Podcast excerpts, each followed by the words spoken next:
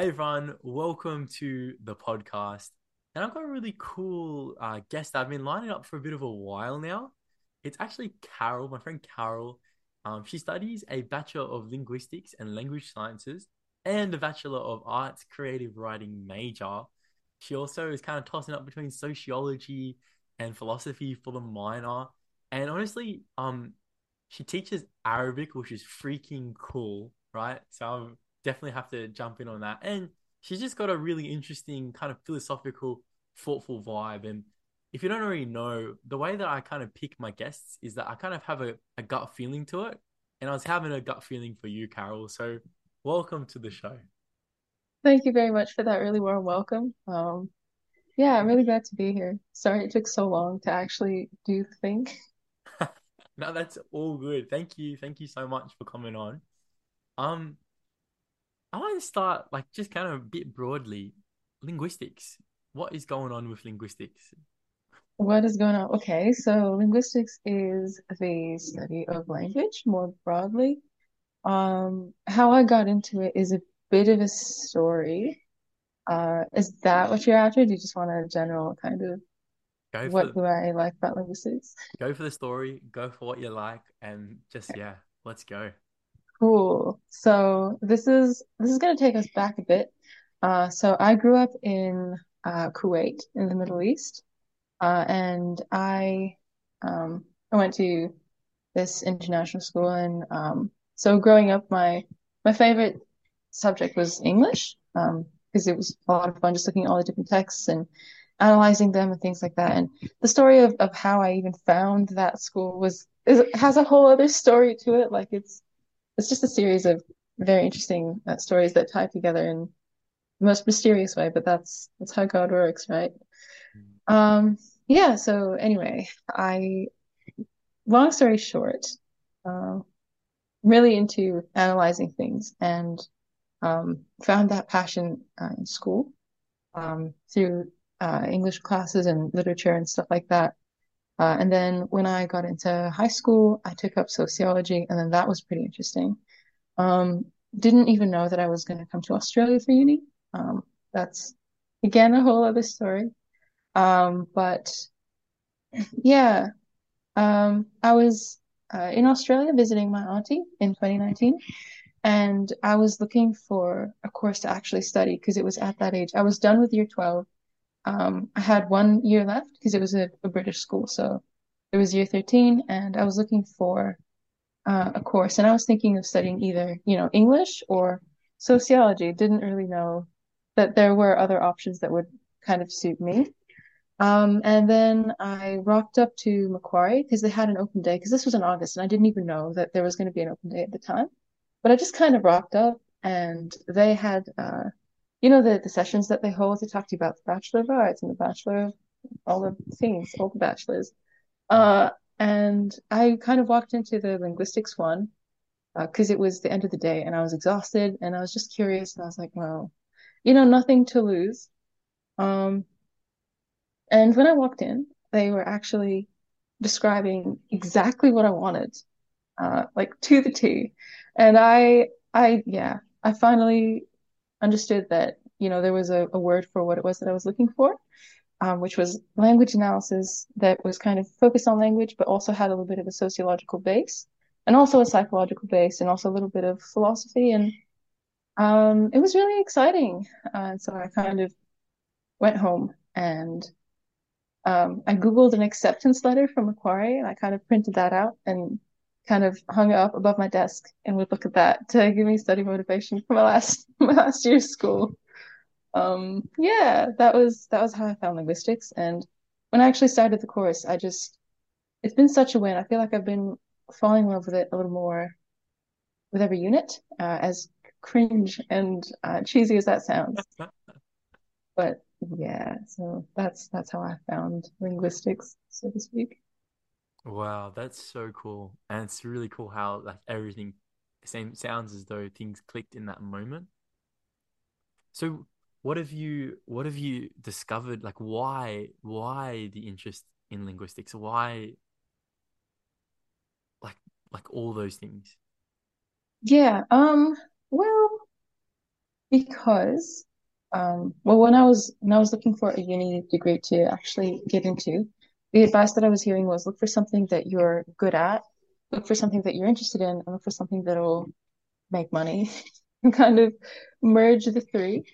Um, I don't know much about the money situation. I'm sure it'll sort itself out. Lol. Um, but uh, I I know for a fact that I really am very interested in that kind of uh, technical analysis of language. Um, and I like to think that I'm good at it. Like I don't want to sound like I'm bragging or whatever, but it's just been something that um, has always been a strength of mine. And yeah, so so there was that. Um, I also it's just a lot of fun. Like in school when they'd give you a, a text to to read or whatever, you'd you'd read it, you'd analyze it, you'd take it apart, like literally rip it to shreds, down to not even word level, but like phoneme level. Uh, and then you'd analyze that and then you'd put it back together using your own words uh, with a whole new meaning or with a bunch of different interpretations. Uh, and that's been incredibly fascinating to me. Um, so yeah, uh, that's that's just incredibly exciting for me. Uh, and then when I got into uni, I found that you could kind of take that and apply it to larger contexts, like uh, nonfiction text, like news items. Like, why is it that we see different events the way that we see them? Um, and to people's speech, like what makes interactions successful or unsuccessful? Um, what is it that happens in the workplace, for example, that makes a team, you know, run smoothly? What is what are the little bumps in the road? How can we tell that there are going to be future problems? All all that kind of stuff. Um, and then in my own personal life, it's like this is all fairly new, like this avenue of exploration, but um, looking at uh, different phrasings of uh, the the Bible and you know how things are written there, like the wording there and the original translations and stuff like that. I've been looking more into that, and it's just been so fascinating because you know there could be a scripture that I will have read since I was a kid, and then when I look at the original translation, it would just have so much more depth and meaning, and then you'd have so many more applications to daily life, and yeah. Whoa, that that's actually really cool. I've um, you know, I've uh, there's this whole vein of like language and word and the spoken word and just writing has Yeah. kind of fascinated me, like uh, on and off. Um, but you know, there's that whole thing about etymology, like etymology of words and how sometimes words kind of, and you know, like spell, like to spell something, well, like also like a like a wizard or a witch casting a spell. Like Yeah. to words. yeah And also, uh, you know, abracadabra, Yes. abracadabra, alakazam. I don't know how, how much, but that means I speak and it and it is made, or I speak and it is created. Hmm. And so it's like there there really is a magic to to I don't know language and and speech. And I guess like it, it sounds like to me there is so much richness and depth in language that is kind of just hidden. Could you speak? Could you speak to the how our words kind of betray us, but we don't even we're not even aware of them? Yeah. Oh my goodness. So there's there's so much there. Um, well, I guess this kind of segues a little bit into the whole uh Sapir-Whorf hypothesis. Um, well, there's there's language determinism and then there's the that one's kind of outdated. Then there's language relativism. So I'll explain these. So um, I mean, you probably already know these, but um, yeah. So this is kind of the relationship between uh language and how we think. Uh, like, is is the does language dictate our thoughts? Um, because we have, you know, all these different uh, kind of languages, and so so does it mean that people who speak different languages think differently? Do they see the world in a different way? Mm, Um, so there was the uh, example. See, I don't. This this is something I heard on a podcast. This isn't even like from a reading or something, but uh, the words for like I think it was bridge uh, and moon. I think in one language it's uh one of them has like a feminine kind of it, it's it's it's said in the feminine and the other is said in the masculine and so they got people to uh describe people who speak those two languages to describe the bridge and then uh the people who saw the bridge as masculine their own uh, language would say oh yeah it's a strong bridge it's this tall bridge. These like really quite masculine words or, you know, stereotypically masculine words. Um, whereas speakers of the language it was feminine, was like, oh, it's elegant, uh, it's graceful, it connects two things together, stuff like that. Um, but that's, I think that's a bit of an outdated view, uh, language determinism. The more, because it, it said that language determines, you know, the way that we think, and that people who speak different languages can't really connect or think the same thing. We can't think outside of the constraints of language. That is not true. Uh, and so I think a more popular view right now is language relativism, where language does kind of affect how we think, but it doesn't constrain it. Uh, and people can think outside of the constraints of language. Right. So, so like language kind of influences it, but doesn't fully constrain it. Yeah, yeah. So you can also see this in the way that we phrase things sometimes. Um, so you can especially see this on like different headlines where it's like instead of, for example, um, I don't know, uh, the like she broke the vase. Like if I if I destroyed some glass item at home, um, you could be like, oh, this this this item was broken like whether or not you use the passive voice or active voice that can kind of affect how we see um a an event. I feel like that's that's pretty that's pretty powerful. This is all like really basic stuff, I know, but yeah, I feel it's like stuff that I find fascinating nonetheless. yeah, no, it's very like because it's so subtle, but then it really does impact us. Exactly, exactly. Uh, there was, sorry, ahead, yeah, go go. ahead, no, go, go, go. Oh, um, I think this was, I think this was maybe first or second year. Um, in one of our units, our uh, lecturer was uh, showing us a study that she was doing, and she's she's honestly fabulous. Um, it's Annabelle Lukin. She's she's just incredible, um, and she does a lot of uh, research to do with um, like politics and the news, and she does that kind of uh, analysis. And she was she showed us this text that we analyzed together as a class, and it was showing the difference between um, portrayal of different uh, criminals and like different language that was used to describe them, and then uh, different quote unquote victims.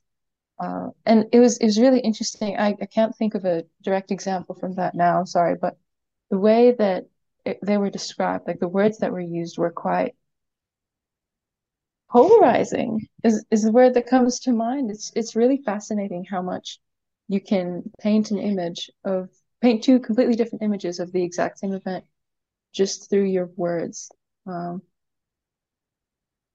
That's yeah. that's incredible. Like the like the other thing, uh, like so there's there's also with linguist like language, there's also that kind of thing of stories as well. And I know you did the creative writing, which kind of sparked me, like and how how stories really impact us, like they kind of impact us.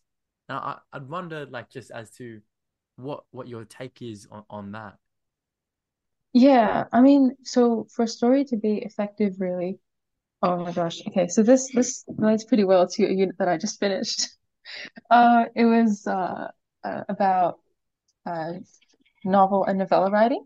So basically, we're doing this uh reading, and the the reading was uh the 90 Day Novel by Alan Watts, I think his name is. And something that he was saying was Uh, in order for a story to be interesting, obviously the, the stakes need to be high. Now, this is this is common sense. We already knew this, but uh, what he said that really kind of opened my eyes was that um, you know the it needs to be a matter of life and death for the character, even if it's a very very minor event. And so it's kind of like raising the stakes like that, building that tension that gets people involved and interested.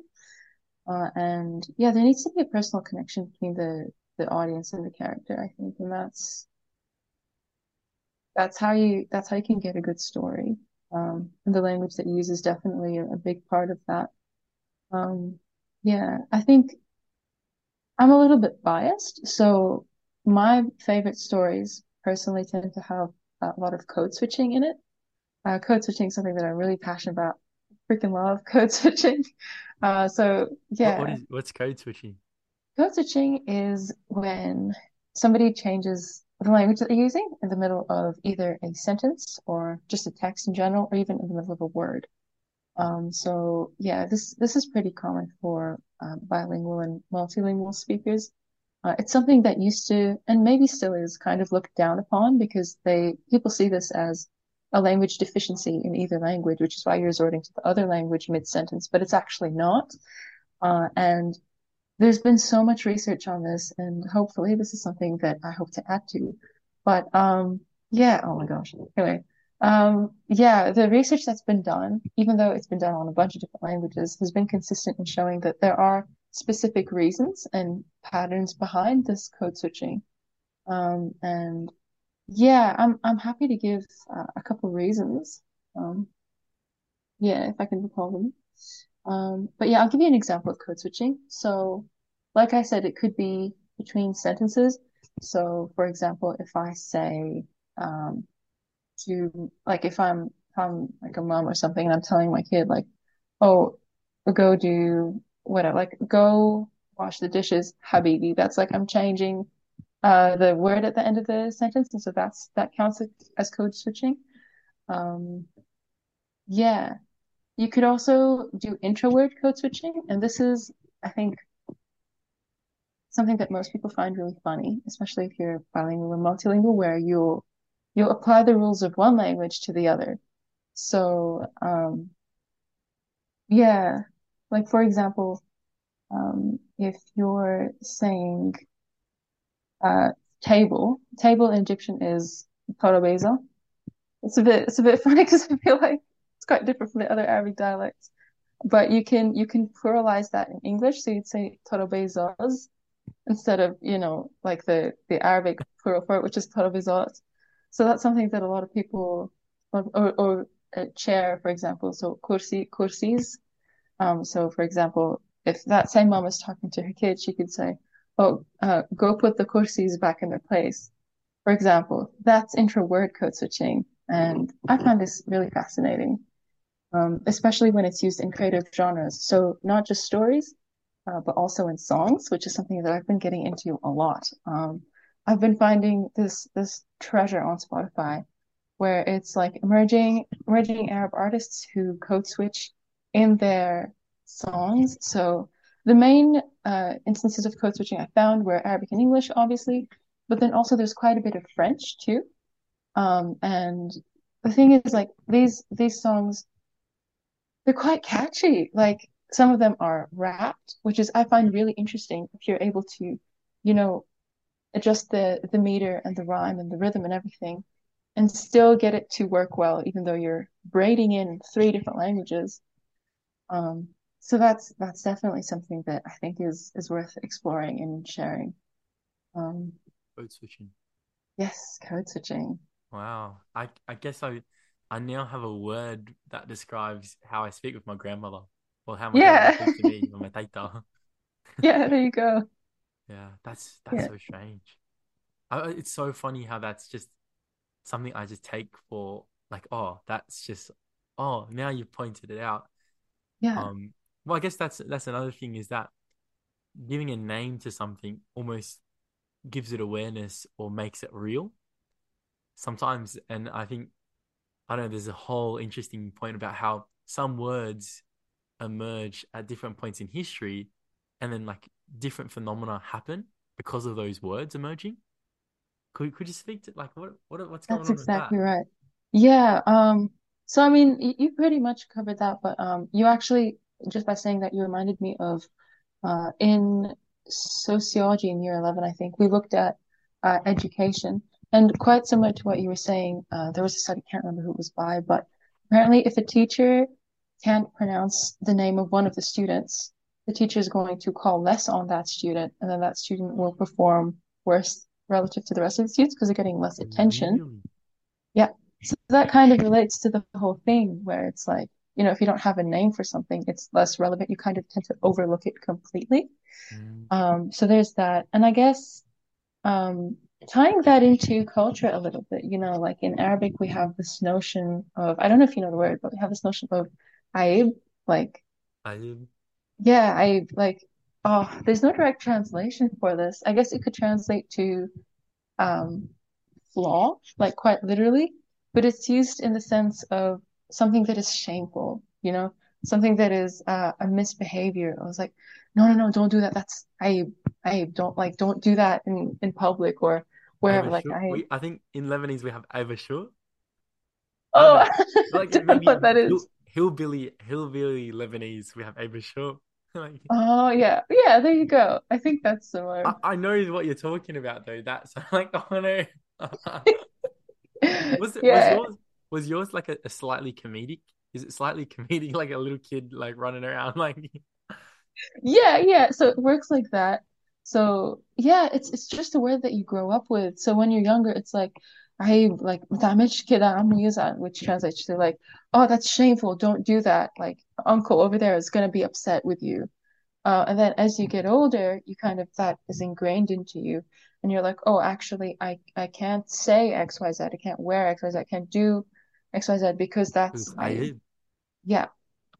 Uh, Wow. and so that's a concept that we don't really have in English.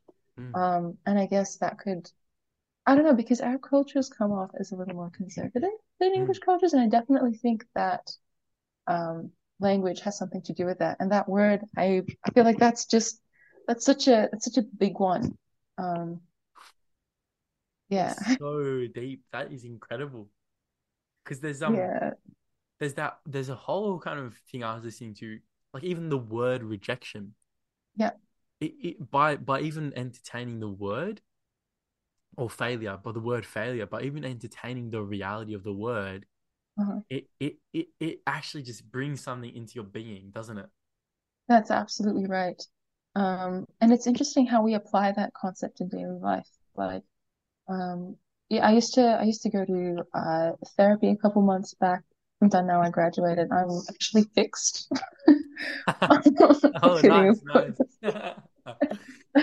Yeah, um, but my sometimes I would say, oh, blah blah, blah, this happened, and I think that's really unhealthy.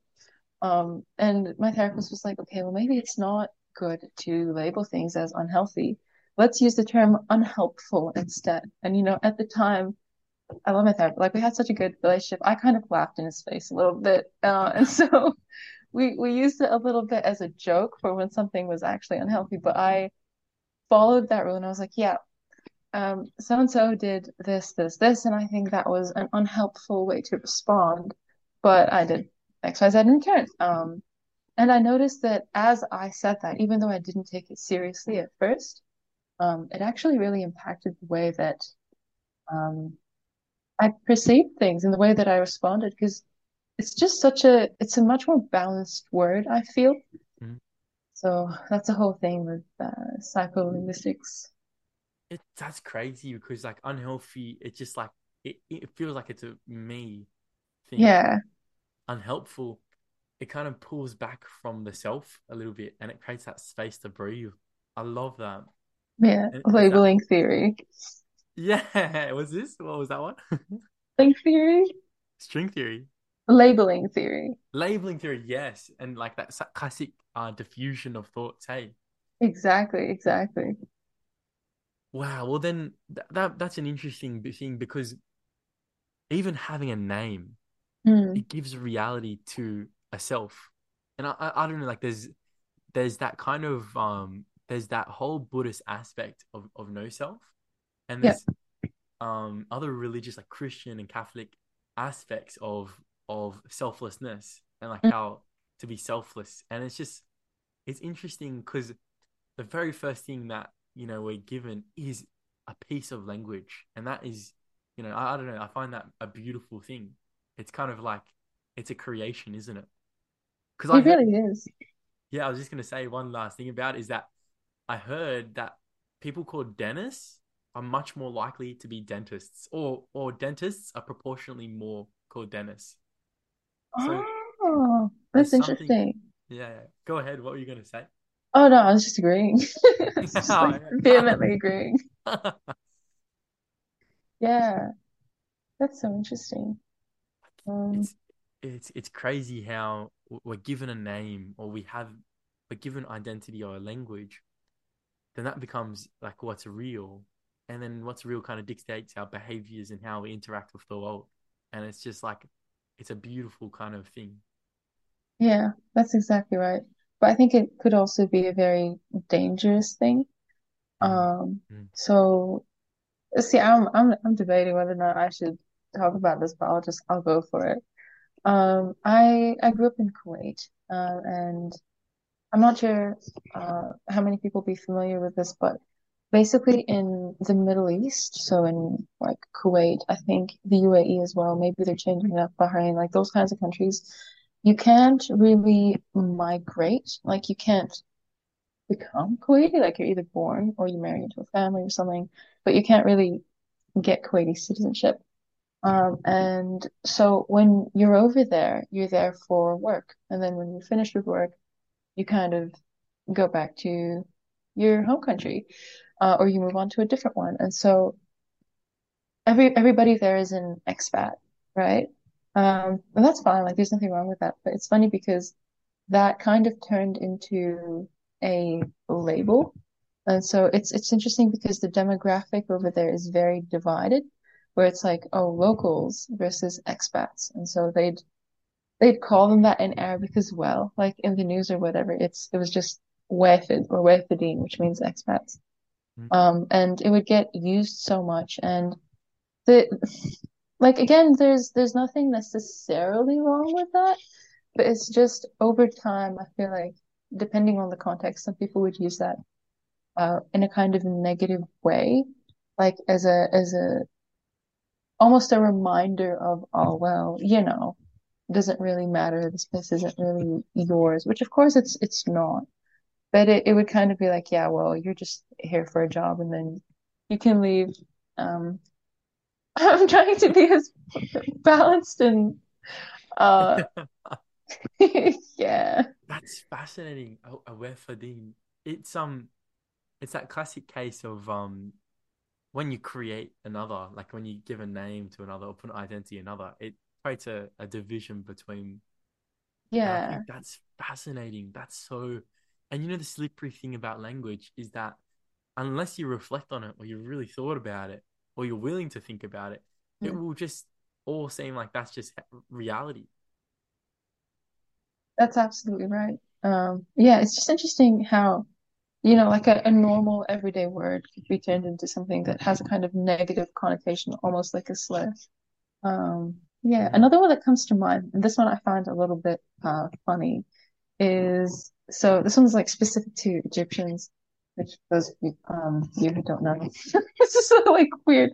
Sorry, I don't go on a lot of podcasts, but for the invisible listeners, um, I am Egyptian, and yeah, so in in Egypt, um, there's a respectful way of saying you, kind of like you know with French you have tu, the informal one, and then vous, which is a formal you. Mm, Uh, so in in Egypt we have the same, which we don't have in other dialects of Arabic. So normal you is just inta or inti. and, uh, yeah. Um, yeah. Um, but then in Egyptian we've got the respectful one, which is hadritok or hadritik. Um, and this is yeah, so this is something that only Egyptians use, and so um, in mixed Arab contexts, uh, if if you want to kind of like poke fun at uh Egypt or Adam Egyptian. You know, this you could be like good intentioned or a little more malicious with it. That's that's up to the speaker, but you could say, "Oh, betwa hadratak," which is, which translates to "Oh, like the people who say hadratak," to refer to. You know, it became a noun almost. Wait, when... so the people who say hadr, like the people who say it respectfully or formally, or, or yeah, yeah no, the people who say it just in general, because nobody else says that. It's like an Egypt specific word. So if you want to talk about Egyptians, be, oh, the people who say Haditha, like, oh, oh the, the hundred fuck people. that's, that's exactly sorry, I'm, right. I'm definitely slow that, but yeah. Oh, no, that's perfect. Yeah. Whoa. That's interesting as well. So it's something that you can say can actually become your whole title. That's crazy. I think as think about it as well, like you know, I've been thinking about like companies, organizations, they have governance structures. What are they? Just words. They're they're written words that are agreed upon. Our law system our words. Our, you know, our constitution or whatever, they're all words. And it's just like um sometimes like it's like everything it, just words and then words govern Like it's it's us who give the words power and create, and the words kind of create it. And I think it's fascinating. Like even in our mind, our mind, our beliefs, who we are, are just language. It's it's a it's a spoken word. And I think like in the in the Bible, it talks about. I think in like a gospel or it might have been Matthew, one of the gospels. It said like in the beginning there was the word, and the word was. I'm Yeah, John. That's right. yeah, That's right. John. Yeah. Yeah. that's right. And it starts Yeah. off with that, like the and God spoke. Like, sorry, I've, I've That's exactly it. right. No, no, Yeah, no, no, no. That's that's Yeah. per that's such a good point. Yeah. and, and it's just this this powerful thing about words. And I think like Christ and a lot of you know other teachers use Yep. parables and and words, and it's just like it's an incredible thing that we have this gift of language. You know. Absolutely. Um, I'm actually so thrilled that you you brought that passage up because it's it definitely speaks to that point, but also it just shows, like you said, the the power of language and the importance of language because um, this is this is John 1. So in John 1, uh, as you said, like in the beginning was the Word. So the Word here actually refers to Jesus, um, as you probably already know. But yeah, that just shows like when the so the Bible likens Jesus to a lot of things, right? So we have like um the Lamb, the Prince of Peace, like a, a whole bunch of things. But one of the things that um the Bible likens Jesus to is the Word, like you said, or the living Word as well. Mm. Yeah, exactly. So that's that's really interesting. Um, just yeah, words words are so sacred. Um, it's also interesting that, you know, in Genesis, the the story of creation, God brought about all of all of being with a word. You know, God said, "Let there be light," and there was light. Like he spoke things into creation, you know. Mm. So that's that's one thing, I guess. Um, but then when he made people, he actually shaped them. So that's that's really sweet as well. So it's like, you know, he can speak everything to creation because he's so powerful, but with us, he loves us so much more to like very intimately create, you know, every little every little piece. Wow, Um, that's yeah. beautiful. And I think the shaping, the touch is such a more intimate thing. It's like a, it's a kind of love, it's connection, it's Yeah. deeper and than words, you know, like that's beautiful actually. Wow. It's like he's got his fingerprints on it everything. Wow, that's so cool. That is so cool. I mean, that's it's just beautiful. And I think there's that whole thing of don't use um God's name in vain. Yes. and Ten it's like it's a powerful incant like it's a powerful word. It's a powerful spoken thing, you know. Exactly. Names, names, Yeah. words, language. Yes, absolutely. Um, I think in the in the biblical context, uh, obviously God's name is given so much more power, and I think okay, so right, so God's God's name in the Bible, quote unquote, is Yahweh, Mm. um, which comes up a lot, but apparently that that name is, is so sacred that um, I think that's that's the one that the uh, Ten Commandments in Exodus 20, I believe, not sure, it was referring to. Um, and okay. I'm gonna I'm gonna get into a whole thing now because uh so I recently I'm only on episode like three or four, okay, out of like I don't know how many, but there's a lot. Um so Jordan Peterson is doing an um uh, a biblical series on Exodus with a whole bunch of experts and things like that. And look, I know he's a bit of a controversial figure, but I, I really like a lot of things that he says. Okay, so and his Exodus series is gorgeous. I literally it's not sponsored by Daily Wire, but I literally, I literally subscribed this morning, like on my way to the bus. But Oh, Carol. Let's go. I go. forgot what we were saying. we might as well get a discount code going. Let's get if To you be put in. Carol 10, you get 10% off at checkout. Yeah, exactly. 10 for the Ten Commandments too. That's so good. Yeah, so um yeah. God, I forgot what I was saying. Oh, right. Don't use the Lord's name in vain. Um, it's funny how I remembered when I used the Lord's name in vain just now, but um yeah. I think um I think that was that was one of the things that they um spoke about. I think it was in episode two. Uh yeah, it's just it's so interesting. Um another thing that they commented on, which also speaks to the power of language and how much can get diluted when we don't look at the main translation, which is why I'm looking at it more now, is the word for sin. Um, so apparently the word for sin in the original Hebrew is something along the lines of like chata. I'm I'm not sure how to pronounce it. I don't speak Hebrew, a little biblical Hebrew, but um, apparently, uh, to to to sin, like to chata, or however you pronounce it, uh, doesn't mean to do something wrong. It just means to miss the mark. So Mm, it's like it's it's often likened to, and I think the the there's a YouTube channel called The Bible Project. They also have like a whole an app and like a project. They have a whole bunch. They're so good. Such an amazing resource. But the Bible Project did a video on um, this word for sin because they look at the original translations as well.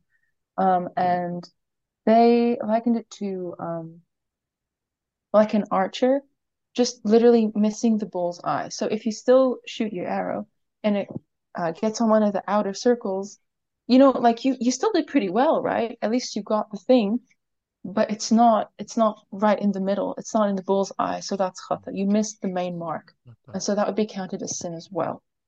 Um, and mm, that just that just is so profound, I think, because you know it just it ties in so closely with um the what the New Testament says about how we're meant to be like Jesus himself. You know, we're not just meant to be kind and nice and cheerful and you know try to not kill people and you know try to not use the Lord's name in vain and like try not to steal from folks, and then you'll be great. Like, no, that's not what we were called to do. Actually, we were called to do something a lot more radical, which is to be just like Christ, which is such a high standard, which is why to miss that mark is khata. Um, but then, you know, that that makes what Christ did, you know, all the more powerful because, you know, we're we're basically drowning in this stuff because we're always gonna, we're not always, but a lot of the time we're gonna miss the main mark.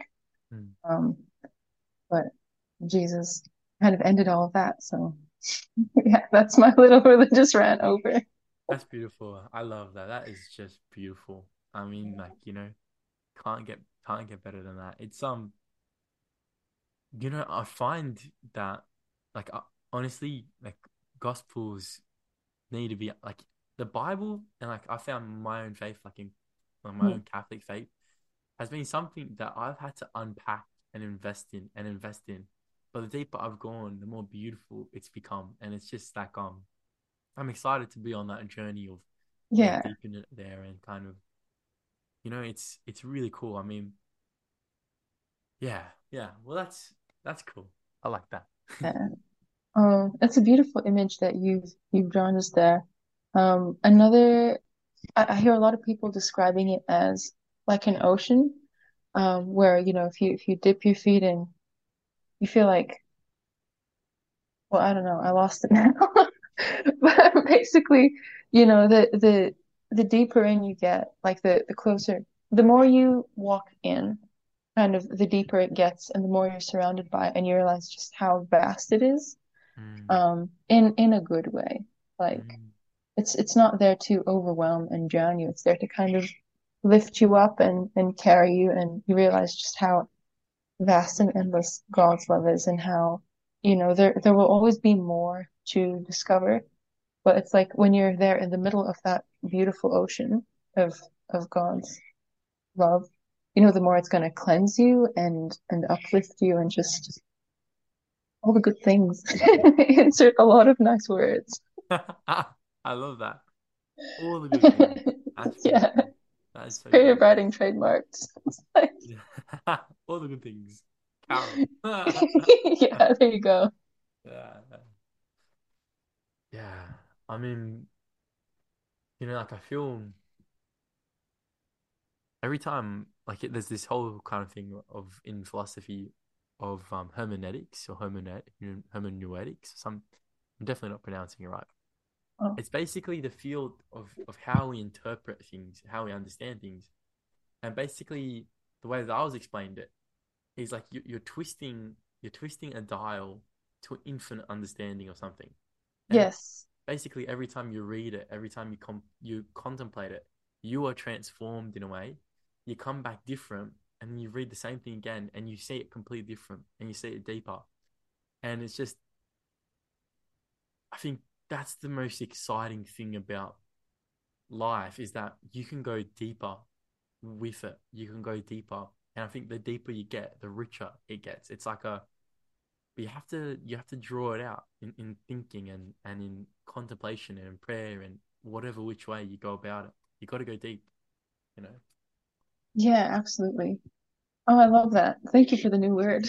Nah, hermeneutic, hermeneutic, hermeneutics, hermeneutic. I don't know. Look, Yeah. you just ask, ask, um, you know, honestly, ask Shahan or someone like, or just Google it or something. But Yeah. yeah, Oh God.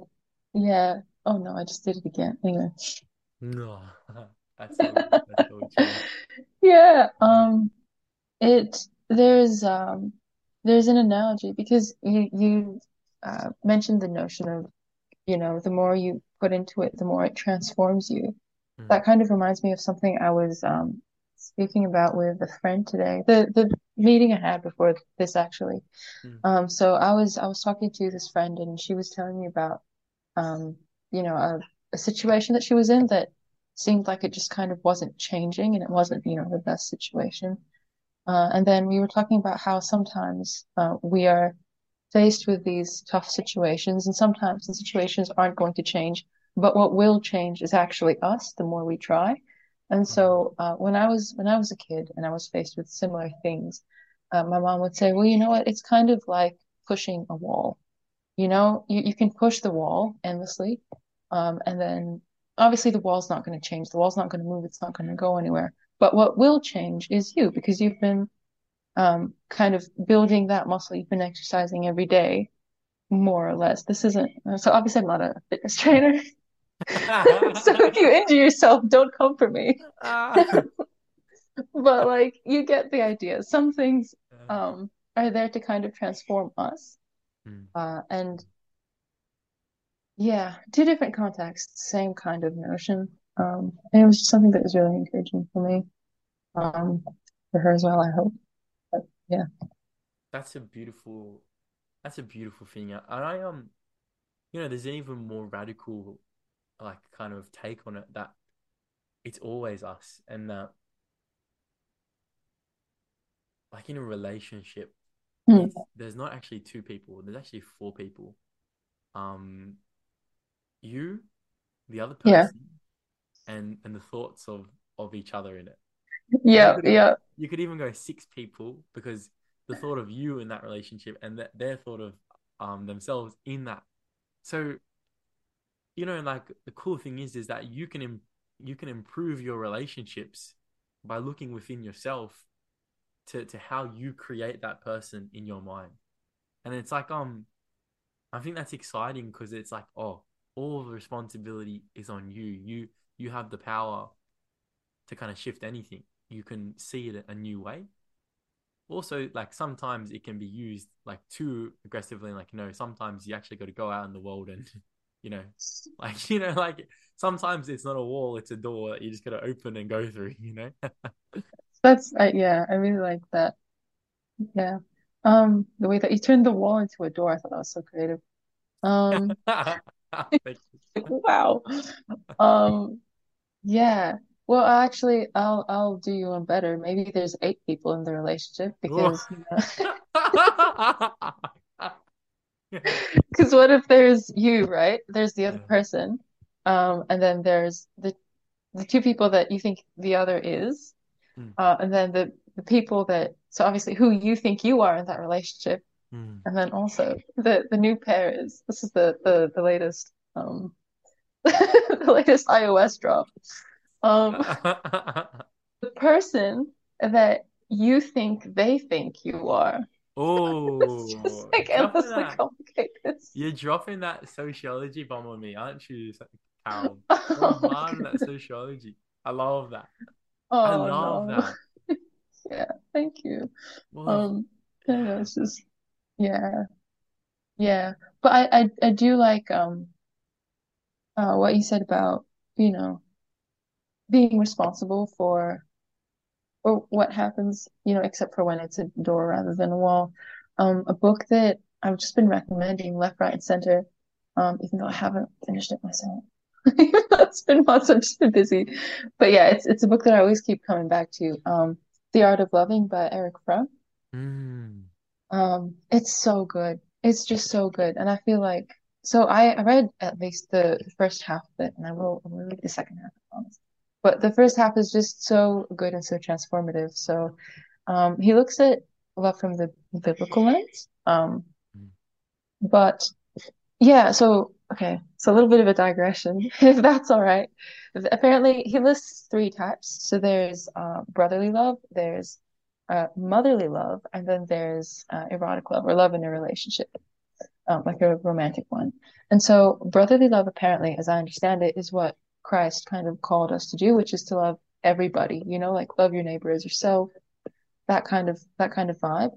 Um, and he's saying that, you know, all the types of love are rooted in this because this is kind of so brotherly love doesn't count on other people. So it's not about their attributes or what makes them good or, you know, how they have fewer flaws than everybody else and that makes them easier to be around. It's actually about your own ability to to love this other person. mm. Um, and if we look at uh, the, the biblical definition of love, right, First Corinthians 13, love is patient, love is kind, so on and so forth. It's like there's a whole list of things. Um, but you can see clearly there that uh, love is actually an action, uh, and it's a choice. And I just I find that really interesting. Um, so that's just in response to what you were saying. This is really linguistics strictly, No, but I think this is cool because it's like a it puts love as, as a as a practice, and I think it's that classic case of of the golden rule, and this is kind of my theory of the golden rule, and and you'll see it's in all religious and philosophical things, Mm. and it's just you know it's everywhere. Like you know, treat your neighbor as you would love to be treated. Like, oh, sorry, Yes, yes, that's right. along those No, you're lines. Sorry.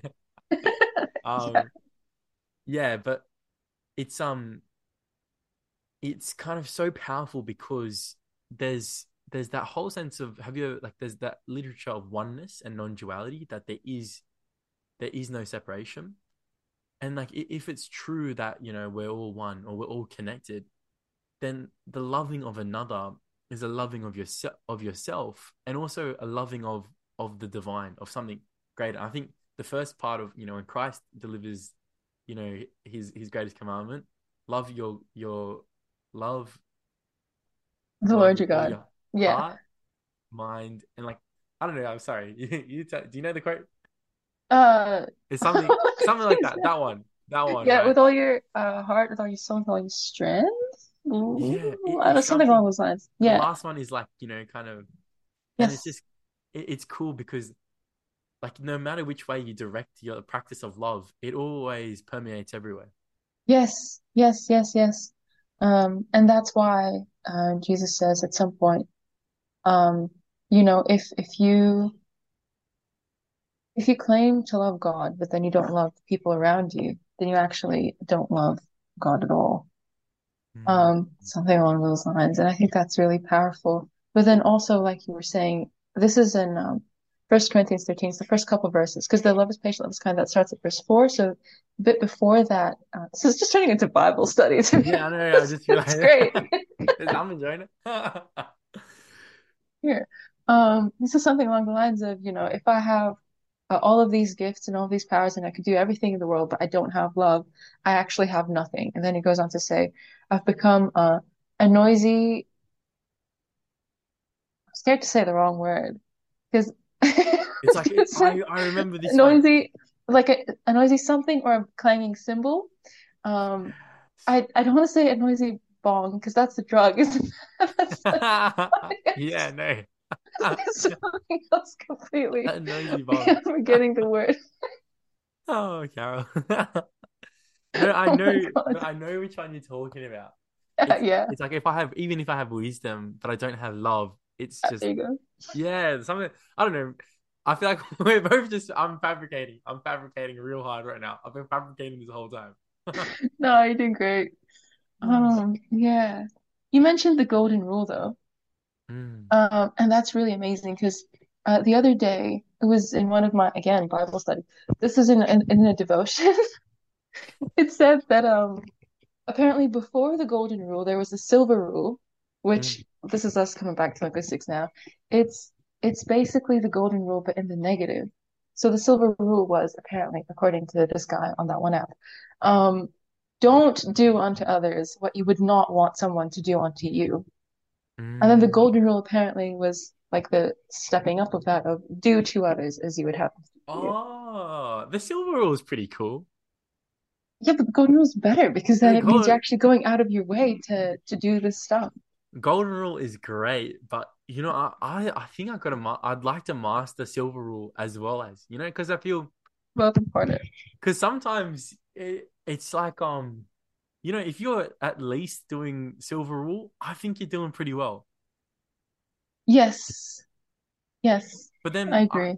but then like I feel I feel like if you were doing silver rule, you wouldn't help, but probably start doing golden rule anyway. Really? Yeah, because I feel if you weren't doing onto others like the the negative, like or, just like like if you just stop judging because you didn't want to be judged, Mhm. and you just kind of like, I feel like that that level of, of neutrality and even just you know sometimes neutrality and just observation is a beautiful thing. Curiosity, I think so. I think so. I I believe it leads to love. Yes, I believe it's the first step. Mm, Um, but yeah, I do I do believe that the golden rule is the is the step after that. mm, Um, because it's like so for example, the silver would be like, oh, don't steal, for example, from your friend because you wouldn't like it if your friend stole stuff from you, or don't kill their parents because then, you know, you'd be pretty upset if they killed yours, like something along those like yeah. don't do horrible things. Um, but I feel like not doing horrible things doesn't automatically make you someone who does good. It just makes you someone who's not atrocious. Um, it's like to put it to put it gently. So I think that the golden rule is like actually no, do to like go out of your way to go and do good things to this person. And this this ties into the whole idea of of missing the mark and khata, right? So silver rule I feel like would be hitting the outside ring, Mm. whereas golden rule is actually bullseye. bang on. Yes. Yeah, that's tr that's true. That's Yeah, true. I I like. don't know, it's just a thought. Yeah, no, Yeah. it's it's good. I like it. I I think I, I love that, and I, I I think as well. Like um, it comes into another thing that kind of has fascinated me before. It's like Jungian projection. Yes. It's like we we project onto others what what is somehow holds a reality within ourselves or some some way. And I Yeah. think it's it's a beautiful way and a beautiful thing that we know each other and know ourselves through our relationships and how how much relationships are just so important and integral, you know. I think 100%. yeah, yeah, and Yeah. and relationships can extend it anywhere. It's like friends, family, loved ones, society, our God, Christ, you know, our our bodies, our our environment, you know, our earth. It's um it's a fascinating relationships. Yeah. It's almost like defining things through the the negative space. Now this is like this is a, a premature thought, so it's, if it's clapped, for lack of a better word, we can just kind of bin it and move on. Um, but yeah, uh, it's kind of like, you know, I know who I am because I know I'm not so and so or so and so or so and so, and that's how I know that I'm me and not Mm. like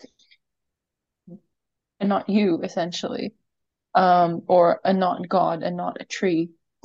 Um, Well, there's well, Sartre Sartre calls that negation. Like yes, there we go. negation. Yeah. And in fact, he he calls all of reality a everything that we we like everything we experience is a negation because it's infinite possibility and we negate all other things into this one thing.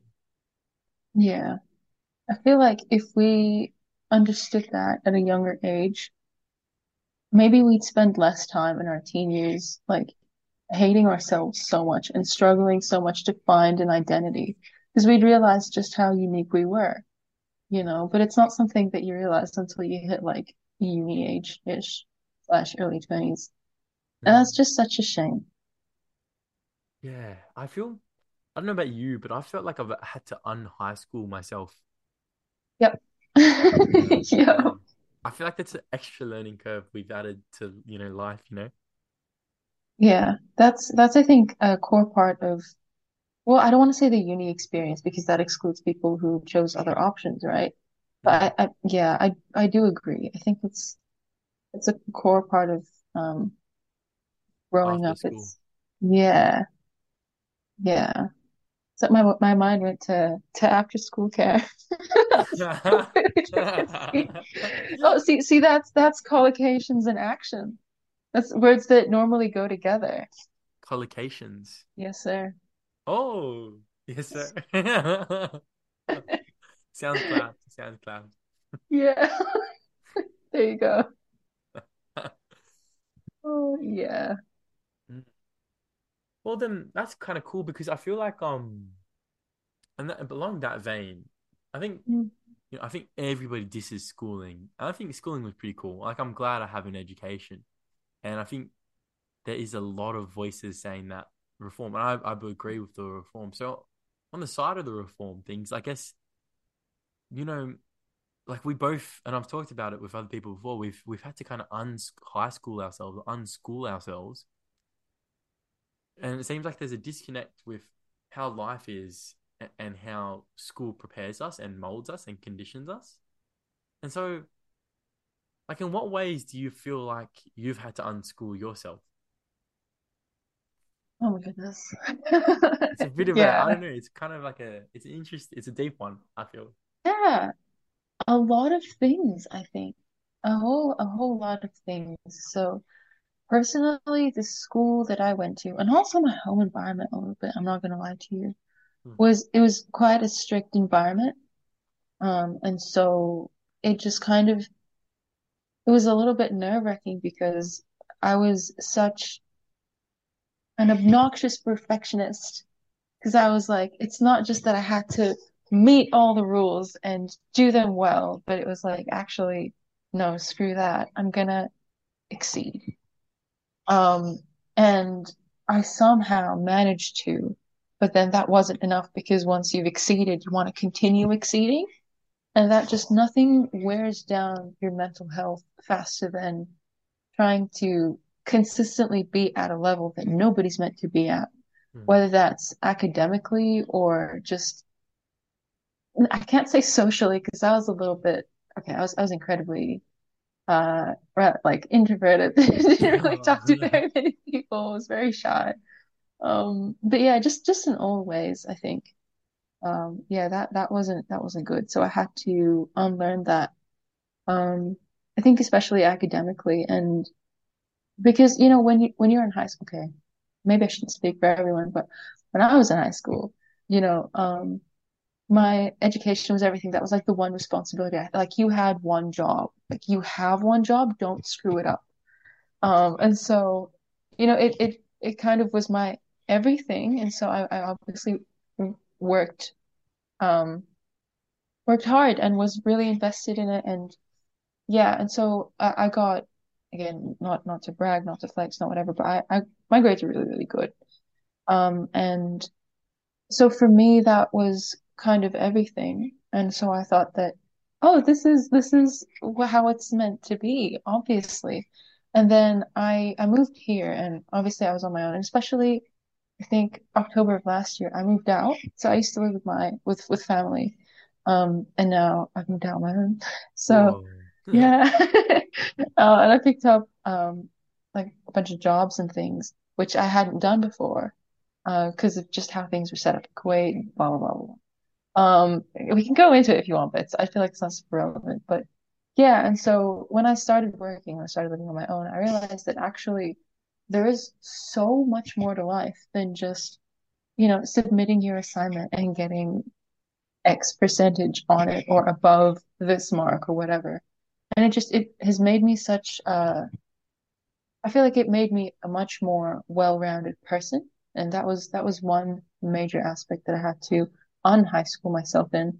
Another one was, like I said before, just being really shy and not kind of initiating conversations with people that I wanted to initiate conversations with. Um, I don't just mean this like in the in the social sense, or if like there's someone that I thought was pretty cool, I wanted to be friends with them.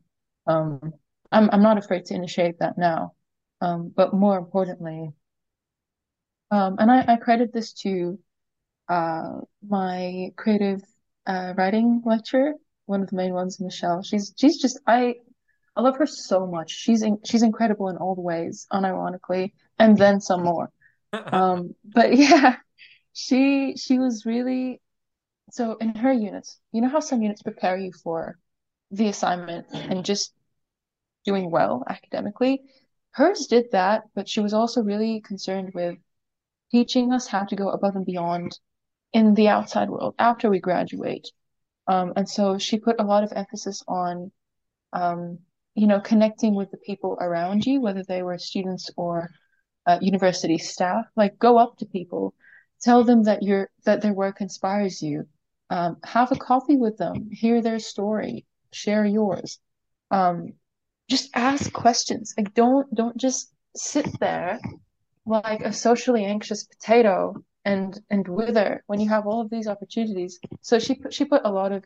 I'm not saying that people who don't initiate are like that. I'm saying that I personally was like that. Um, and I've had to un-high school myself in that way, and I'm really glad that I did because that opened up a whole bunch of things in a whole bunch of different um aspects and, and areas of of life that I'm happy to tell you about later. Wow. So yeah. What That's about you? What are some areas that you had to un-high school yourself?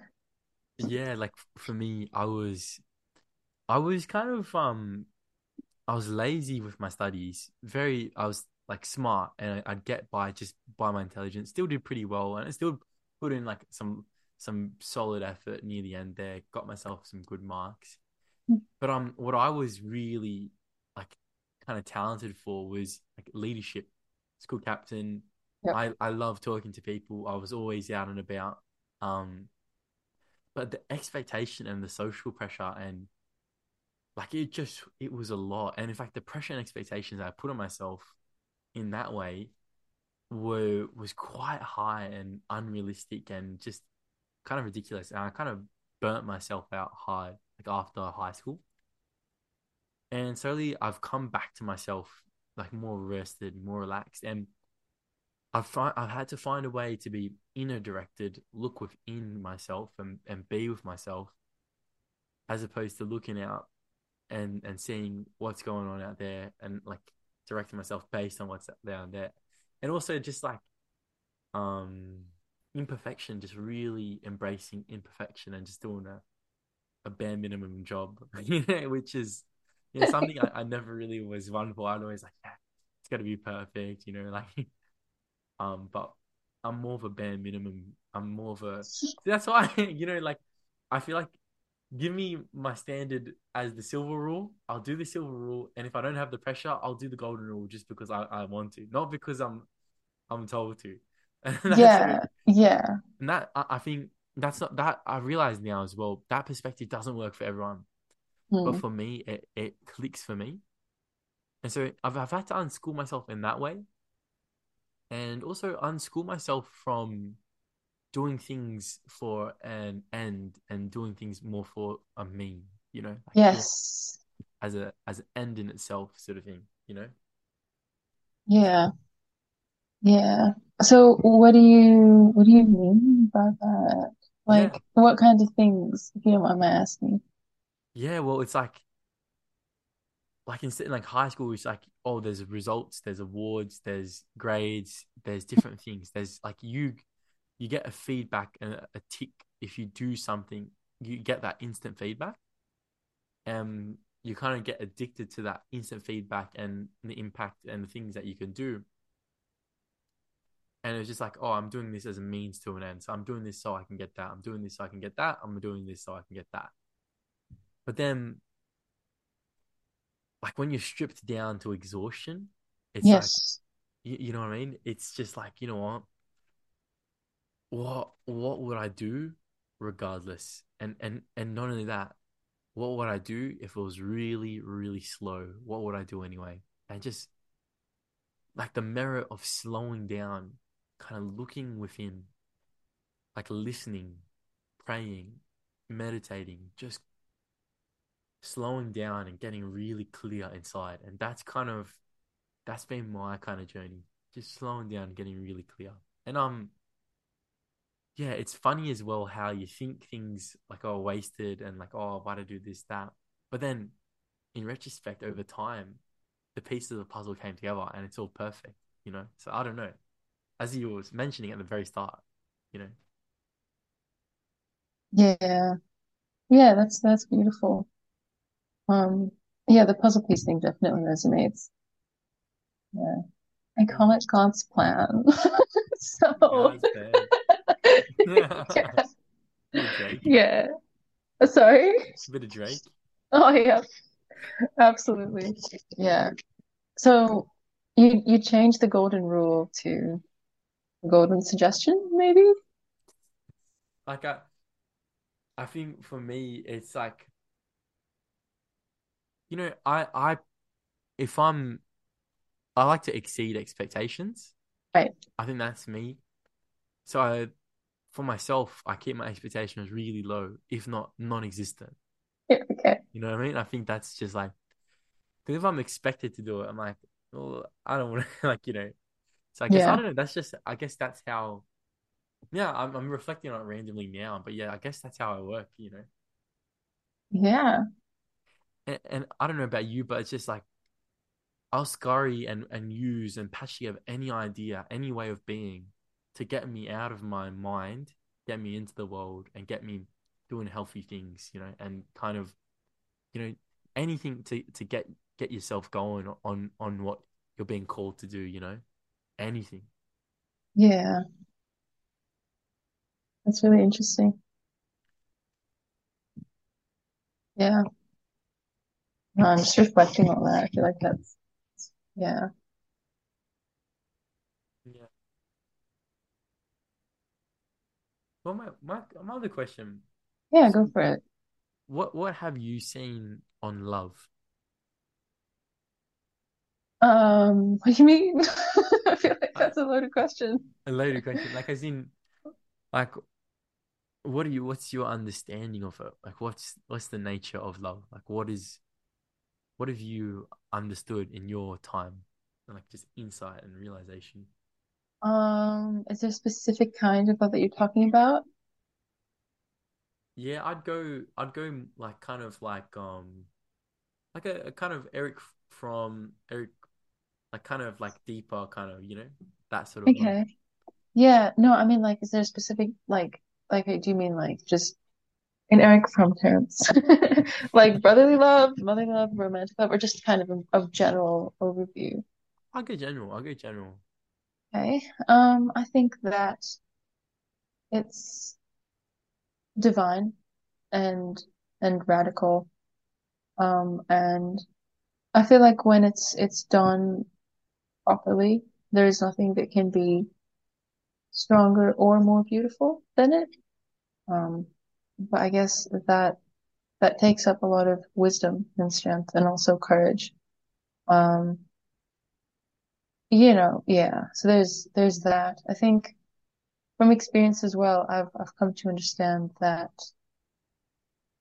it's not something that you can let someone decide for you, um, or force upon you. It's not something that you can kind of be persuaded into. Like if if you want to do something, you're gonna you're gonna get up and do it. Um, so if you're feeling, I don't know, I feel like this could open up so many different kinds of worms. Lots of worms. Um, yeah. I mean, love and, and worms. Would you would you still love her if she were a worm? That's that's That's Yeah, no, it's yeah. No, I just honestly at the moment I'm trying to work on loving like Jesus. So being consistently kind and patient with people. Um, because that's that's I've, I've I find that difficult at times. Um, and I feel that it it doesn't so much depend on the people. It more depends on my own energy levels. And maybe that's my own fault for constantly burning myself out. Um, and then burning myself out some more, obviously. Like that's that's the only that's, that's the only correct thing to do, right? No, I feel I feel like um yeah, I don't know. It's constantly taking a deep breath and regrounding, uh, and reminding yourself that, you know, this this person deserves patience and and kindness and gentleness, regardless. And the thing is, I feel the most helpful thing for me has been knowing that it's okay to struggle um, with being kind and, and patient. And because the thing is, like, if I'm if I'm feeling like I'm going to get impatient with someone, I rarely to never take it out on the other person. I'll just kind of act wisely in the, or not not wisely, but I'll. I feel like that's. I don't, I don't want to flatter myself like that, but I'll just I'll I'll behave in a way that is acceptable in the situation, and then I'll go home and just be so drained and and angry. And that's that's not who I want to be. Um, but in those moments, I find uh, I can't remember what the oh James one. I have it written. I have like little notes with scriptures written on my wall just as reminders. But uh, James one it says, you know, if if any James one five, if any of you lacks wisdom, let him ask God, who gives generously to all, without reproach, and it will be given him. So I, I I take that I take that verse and I replace wisdom with love. I replace that with patience. I replace it with kindness, and that's something that I've been doing recently. Could could you repeat that? Could you repeat the the um Sure. Um, James 1 5. Um, if any of you lacks wisdom, let him ask God, who gives generously to all without reproach, and it will be given him. Um, so it's like if if I go to God, right, and I tell him, God, I am really struggling to, to Lord, give me strength. Like, like I'm really struggling to to love this person. I'm really struggling to be accepting and and kind and calm. And I I I want to I want to love like you. I want to give generously, not because I feel that I should, but because I actually want to. Can you help me feel that viscerally, please? mm, Um, he he will give it, and it's not just that he will give it, but he'll give you the opportunity to act in that way, and then the choice to behave in that way or not is up to you. Um, yeah, but then that's that's the thing, right? It's it's like when when I'm struggling, um, with with that, um, and I'm I'm asking God the the second second part of that verse. Um, I'll just read that if that's okay. So. Uh, James 1 6, but let him ask in faith, with no doubting, for the one who doubts is like a wave of the sea that is driven and tossed by the wind. Uh, for that person must not suppose that he will receive anything from the Lord, for he is a double-minded man, unstable in all his ways. So it's like mm, when you go and ask, you need to ask with complete faith, and you need to trust that God will provide you with what you need, because if you don't, then that kind of defeats the whole point of praying altogether. But I think for me, the biggest comfort is when you go to God and go and ask Him for love or wisdom or whatever it is that you want, um, it says over here, God gives generously to all without reproach. You know, the only thing that we're like quote unquote scolded for is doubting that God will provide, you know, but He He doesn't He's not going to judge you for not being loving. Like He knows you're not loving. Like He He knows. Yeah. He knows you get impatient with people, you know, he knows that you get fed up and sick of sick of their crap. Um, and that's fine, you know. Um, he's he's not going to see he gives generously without reproach. That without reproach is everything Mm. To me. Um, so yeah, there's there's a lot of comfort knowing that I can just kind of go and be like, hey, it's me again. Like, can you Can you sort me out, pretty please? Um, and he will, so long as you do it with, with confidence. Um, yeah, so so there was that. I think another thing that's really important is just yeah, just, sorry. I, I Yeah, go for it. that a little bit is that Yes. I think it's so powerful that we can just ask for it. We can just ask for it. But I think sometimes I forget. I think we all kind of forget. And Yeah. then like that's why it's so good to keep that as a habit to, oh wait, I can ask for that, to bring it into everything. But anyway, go ahead. Yeah. No, that's that's that's great. Uh, it's funny because oh my goodness, I was reading it this morning about asking it will be given to you, seek and Mhm. you will find, knock and the door will, will be opened. Mm. Um, you know, for whoever who asks will receive, whoever seeks will find, whoever knocks the door will be opened. The the bit I can't remember if it was before or after that. Jesus was saying the thing about, you know, if if if your son asks you for uh like an egg, like for food, Would you give a so like viper or something like exactly, that's exactly right. Yeah. I find that Yeah, literally. Yeah, and they were, they were even Um, saying like I remember it was I love it. I think that's hilarious as well. Um, they were even saying that even like an evil man would give to his son, how much more would your father for those who ask? And I think that's just beautiful. But I think the problem is is that we don't we don't ask. You know, we don't ask daringly. Yeah. Yeah. Well, that's that's something that we we have to learn though, and I think it comes with time because um see one thing that I I had to learn the hard way is that our relationship with God is not too different from our relationships with each other. Um and so I used to be before before therapy, before I got fixed, I used to be quite avoidant. Um so Yeah, I I just be really avoidant. I just I if I didn't want to have a certain conversation, I just will not have it because I will avoid the person, and I didn't want to get vulnerable, and I just didn't want to do any of the things that you're meant to do in any helpful, healthy relationship, right? Um, and I noticed that this was something that I was dragging into my spiritual life as well.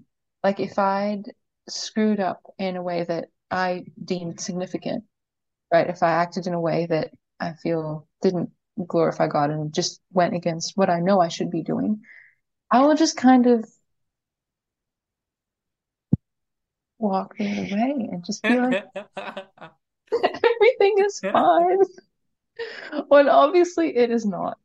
Um, so this, hold on, I, I was I was actually going to make a really intelligent link, but it has slipped my mind. No, I'm kidding. Yeah, no. Um, so yeah, our relationship with God isn't really too different from our relationships with each other. Um, yeah, yeah, yeah, it's back now. Um, so if we're able to drag the the awful things that damage our human relationships into our um relationship with God, we can also drag some of the good things that keep our human relationship strong into our relationship with God. Like any Mm, other relationship, um, it'll only get stronger when you actually invest into it. If you invest your time, if you invest your attention. This is exactly like what you were saying before, right? About the whole um the the fancy word Hermeneutics, hermen hermeneutics, or whatever, whatever the word is. that one. Um, you were saying the whole thing it's like a dial that when you spin it, you know, it, it spins. Oh my goodness. So it's it's the same with um with your relationship with people, it's the same with your relationship with God. The closer that you are um to him, and the more you, the more time you spend with him, the more time uh, sorry, the closer you will get with him to him. Um, and it's kind of like it's it's about building that habit. So I don't I don't know if, if other people I'm sure other people do this, but like when you have a a friend or if a if a special friend pops up into your life all of a sudden, when something cool happens or something really sad happens, first thing you're gonna do is you're gonna text, oh my gosh, you're never gonna guess what just happened. And you, you're gonna like kind of tell them about it. Um, just doing that one with God. Oh, Like, that's so cool. yeah, like, oh my goodness, God, are you seeing these people right now? It doesn't have to be, it doesn't have to be negative. It could also be positive. Um, one thing I, I, I joke about all the time, um, because there's an element of truth to it that I don't like to admit, is I've I've started you know, praying that I can catch the bus in the morning. Like if I'm if I'm taking my time and I gotta like run or something. It's like involve him in the little things like, dear Lord, I am running. I'm I'm putting in what I have, but you know my lungs are about to collapse. Like I'm not I'm not built for this. I'm putting in what I have. Yeah, exactly. Oh my gosh. Like, look, That's you've made me this way. Uh, um, no, I'm I'm I'm playing, but yeah, um, this actually, sorry, this is another mini digression, but this relates to a video I was watching or a podcast or something where um the lady was saying uh you can't just, you know, ask God to help you catch the bus and then stroll there and just kind of take your time. You have to you have to actually give in something, like you have to show him that you're actually trying to Mm, run and catch that bus. And I think that definitely relates to what we were saying because if you feel like you're um distant from God and you feel like you, you don't want to read your Bible, you're just not interested, you feel like prayer is boring, you can't seem to focus and all those things, you can actually tell him. You can actually tell him and he won't take offense to it. You know, I feel like I've I've gone to him countless times and I've been like, hey, look, I I, I I'm not feeling it anymore and I I'm not sure why. And this this is the situation. Can you please give me a greater hunger for your word? Can you please help me realize how much I actually need you? Can you draw me closer to you? Um, and and he will, so long as I actually ask, like like we were saying, and I actually invest the time. It's like, look, God, I I feel very spiritually stale, right? That's such a clunky Christian term. I feel like people people who don't go to church don't typically use these terms, but yeah, that's spiritually stale. Um, or lukewarm even. Yeah, there's just a whole bunch of terminology. You can be like, hey, look, I'm I'm kind of I'm feeling dry at the moment, but I'm going to allocate this time anyway. I'm going to put in the effort of opening your your word and please speak to me. I am trying. And he will. He's not he's going he's not gonna you know, leave you out to dry. Like he's he's going to go there, especially if you show him how much you need him.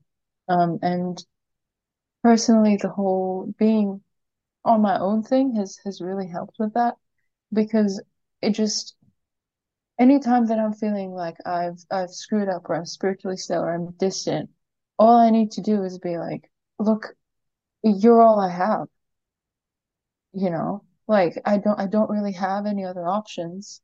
I can't afford to lose you as well, especially because, you know, you're in control of everything and you're you're great and you're holy and you have all these amazing things. Um, yeah.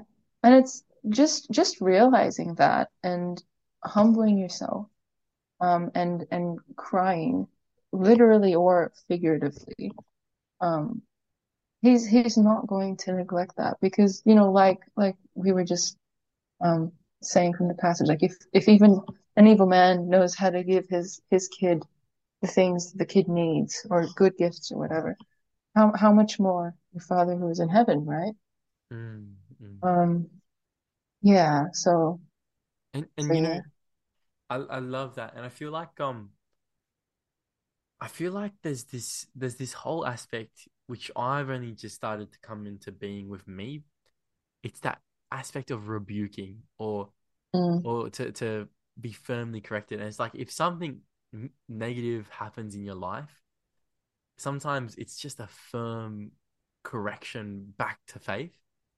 And and it's like a when you're separate, it's like um like you feel the powerlessness, you feel like being sucked into the world, yeah. then you just like you lose. Like if you lose if you lose hope in the world quicker, I think it's a positive thing because you come back to God if you have that that that element of faith.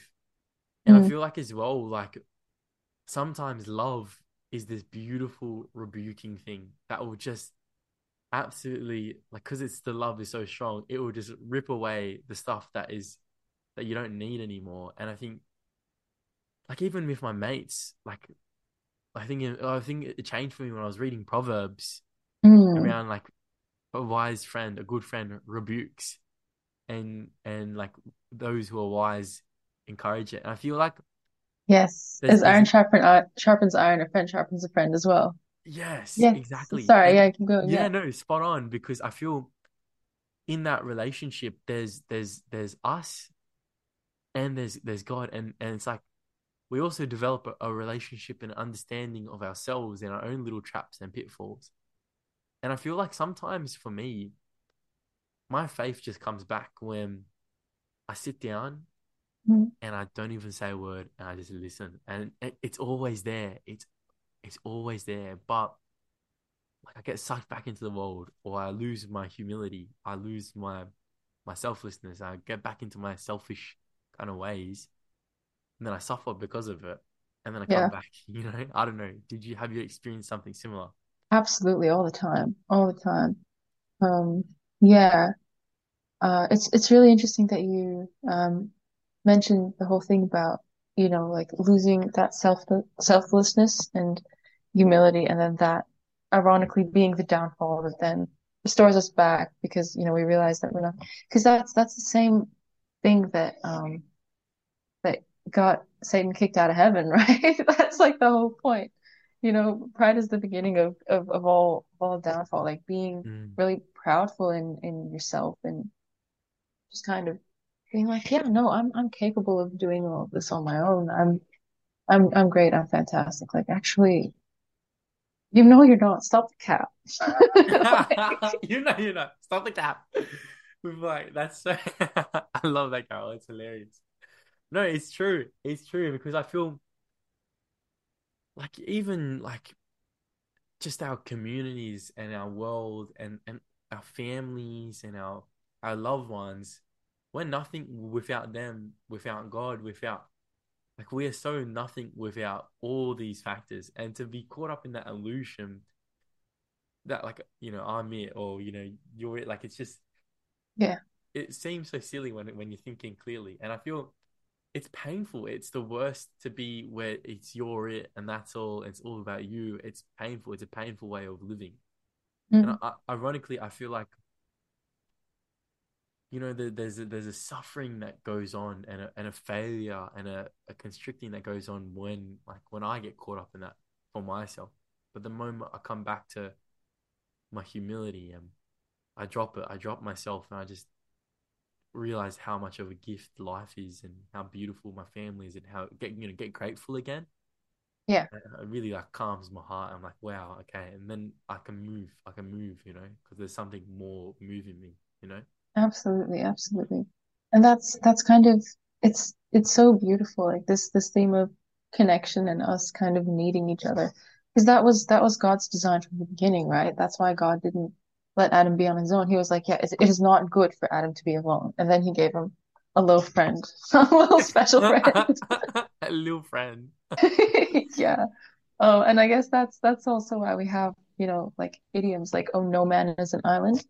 Um, in in Arabic, in Egyptian, um, well, my mom and dad would always would always quote this um this phrase, uh, "enes uh, lebadaha," uh, which directly translates to "people are for each other." They would they would quote this. Yeah, it's so profound, isn't it? People, Mm. yeah, they would quote this to me when um we need help from somebody, like if we needed somebody to give us a lift or something, and so you could this avoidance goes back to childhood because I was like, no, no, no, I don't want to ask anything of everyone. We can sort it out on our own. We don't have to be a burden on people. And they'd be like, dude, it's it's literally fine. And that's the. Like people are for each other. It's okay if they help out this time, we'll help out next time. That's how communities are built. Like you can't just exist on your own. Um, You know, that's that's really profound. Yeah, Carol, I don't know, you know the word jiruso? Like, do you know like what that means? A jiruso? Say again. A jiruso? It's like um In a sentence. I, I think what I remember of it, and look, I'm probably fabricating again, but probably not. There's probably an element. It's basically when it's it's a, a jiruso is like when it's a hassle, like it's a pain, Oh, okay. and it's like um like the the the more that we are able to serve and like give and be generous, right? The more we're we're kind of able to receive. And I think there's that. I don't know if you were taught it, but like it was kind of rude to like if someone offered you like juice or water like at the house, you're supposed to say no. Did you were you ever taught that? That's a very Arab thing. Yeah, it's a classic Arab thing because It's like it's Arab kids, to take it. yeah, exactly. It's Yeah. Ayub, exactly. Um, and it's like as kids, like we're so excited and grateful to take the juice, but then we're kind of programmed out of receiving, Yep. and it's just like we we're like, oh, we always have to be giving, yet Mm. we can't be receiving, and it's just like, no, you got to breathe in the oxygen and breathe out the carbon dioxide. You got to have have both, and it's like the more freely you're able to give, the more freely and and larger you will receive. And it's um, it's that classic talents, like the investing of talents thing, you know. Yes. And those those have more, more will be given. You Mm. know? I think you know that's Yeah. Yeah. I don't know. It's interesting. So I completely agree. I also think that sometimes it's it's doing people, the people in your your life a real injustice to not, you know, allow them to give. I think I can't remember who was saying this. Um, I think I posted it on Close Friends. You have close friends privileges. So you Oh, must have seen this at some point. Um, yeah, the the thing about um, you know, like let people be there for you because if you're not, you're actually depriving them of of that level of intimacy. Because if you always want to be there for someone, but then when you have a struggle that you're going through, you kind of, you know, wither away on your own and suffer in, in silence. Um, that's that's depriving them of the opportunity to be a friend to you and to be there for you as well. Mm. Um, and that's that's why I think reciprocity is, is just so so um important in, in in any relationship, like you were saying. Yeah, well, in indigenous cultures, like ancient indigenous, I think as we were kind of taught that reciprocity thing. I remember in, in SBA, do you remember how how if you go if you go if you go into like another tribe or a culture's land, you bring a gift and they exchange Oh, gift. Like it's a gift. It's like um like reciprocity is so important, especially in nature. It's how businesses are run. mm, It's it, like you think about it, it's like if a business you like they give a service yeah, and they receive um you know money back, and it's yeah, like and if if any side of the equation, like if the business is taking more than they're giving, eventually the customer will be done with it. Like, no, I'm not going to go there again. Or if the business isn't receiving enough back, they'll get burnt out and give up, and then you know, like I can't do this again. And so I guess there's a beautiful balance of of giving and receiving, and but the thing about the relationship with God, it's so lopsided because God just loves and gives infinitely, and it's so like you can try give back, but you're just gonna be you like you'll you'll give you nothing you give will ever be like measure up to anything that God given yeah. You know, it's just like a it's a perfect um it's a perfect gift, you know. It's an infinite gift. And I think um yeah, and I think that, that that's why um gratitude is an interesting thing. Can you speak about gratitude? What's your go what's your, your thought on gratitude? I think it's really important as as not just a, a concept or something to return to, but a whole lifestyle. Um, like being able to to give thanks for for what you have, um, regardless of the situation. Um, some people would call it delusion almost to like almost stubbornly see the the bright side of things, but there's there's always something to be thankful for. Um, yeah, was there a particular aspect of, of gratitude that Well, I guess um no, I think you've you've actually triggered something for me. It's just like um actually combining like this is really exciting because just building on our early conversation of linguistics, um how a word like words create the reality, sort of like they shape it. And by giving thanks, you're you're giving a reality of of of like a thank you. Like you you change something. You almost alchemize lead into gold through a thank you, through a word of thank you.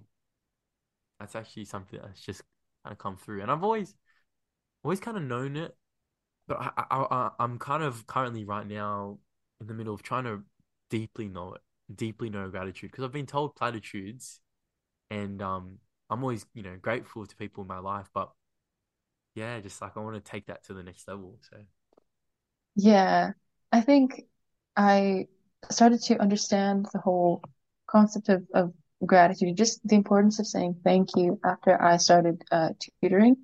Because for me, so okay, so I work with little kids, right? And some classes that I have, there's like 10 of them and one of me. Okay. Because you're like, I'd I'd go work in their school. So this is like, you know, their classroom, it's their territory. It's after school. Sometimes they will have been given um what do they call them? The little um ice blocks. They they have a name. icy poles, Zooper Doopers. Those are the ones, Zooper Doopers. Oh my goodness. So it's like they'd be just absolutely jumping off the walls. It'd be wild, okay? Um, and so I have to go in and I have to to tame this beast and try to teach them something, right? Um, and so I would I would be in there like sweating blood, okay, in order to teach these children something. And then by the end of it, by the end of the hour, I'd I'd just be completely fried and be like, oh, like just completely exhausted, right? Like, why am I even doing this? Even though I do enjoy it. But then one of the kids will come up to me and say thank you. And all of that emotion will just wash away completely. I'm not even joking. And Oh. I'd be and I'd be filled with this just it's so sweet when when when somebody recognizes what you're trying to do for them. Uh, it just creates such a such a, a beautiful bond because then I start becoming grateful for the children who say thank you. Um, yeah, it just it changes everything. Like a little bit of gratitude changes everything. And I guess there's a there's a Bible story about this. I actually forgot about this one for a while, but this just triggered that. Um, so it's the story of uh, what was it? The the ten lepers, Mm. uh, where there were ten guys who had leprosy. They just hang around, and then I think it was Jesus. I think this was the New Testament. Um, and Jesus shows up and he heals all ten of them. And so they all go away to show the priest or whatever, like, hey, we're clean. We can we can hang out with the rest of y'all. Um, and then only one comes back to say thank you. Um, and, and Jesus like, "Ah, the rest of y'all, for real. Um,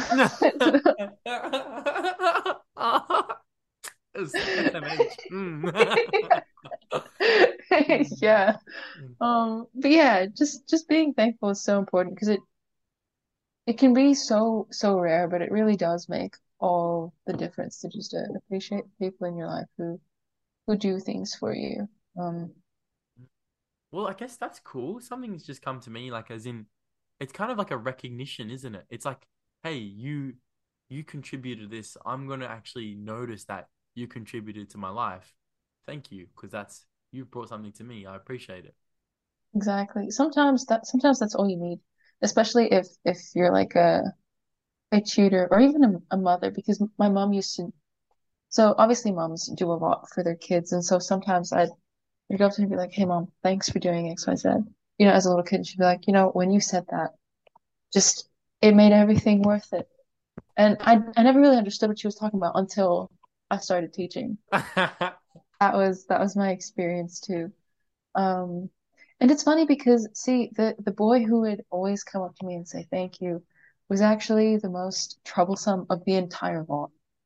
Um, and so it, it's like I, in true Arab mom fashion, like I'd want to pull all my hair out, like in class, and just I'd, I'd be writing and painting. No, I'm kidding. Um, but yeah, they sometimes they just be such a difficult time. Um, but then when he when he'd come up to me and say, "Oh, thank you," that really changed everything.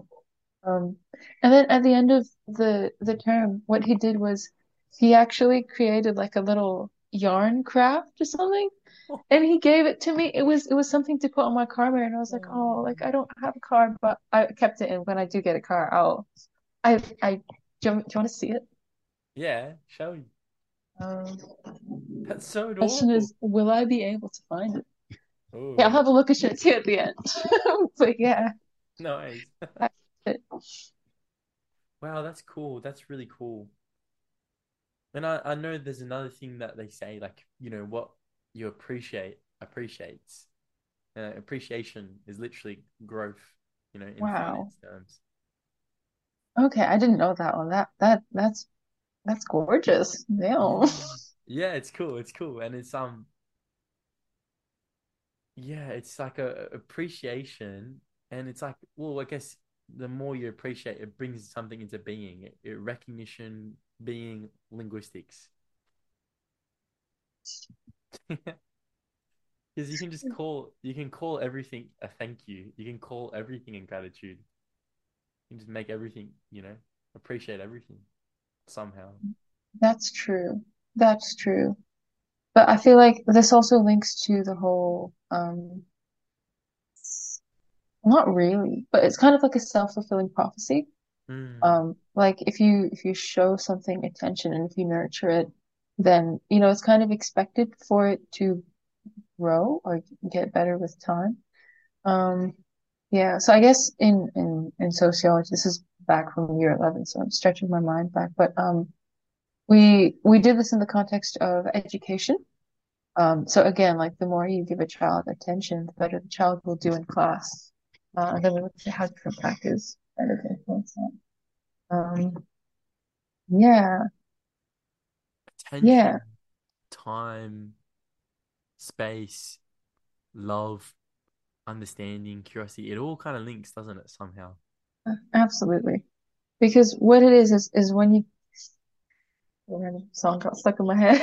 Sorry, it's like what it is, and then the the side of my brain that's rotting because of TikTok just decided to enter.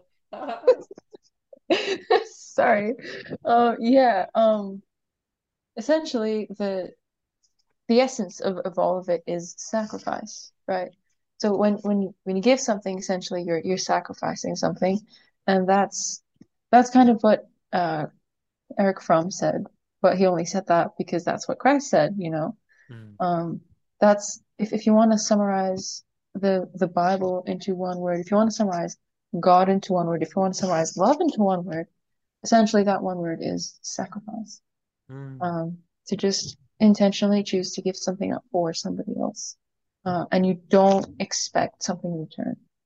Um, mm, and that's that's why I think, you know, when you when you give something to someone, you sacrifice something and you don't expect anything in return, and then they come back with gratitude, or they come back with a thank you.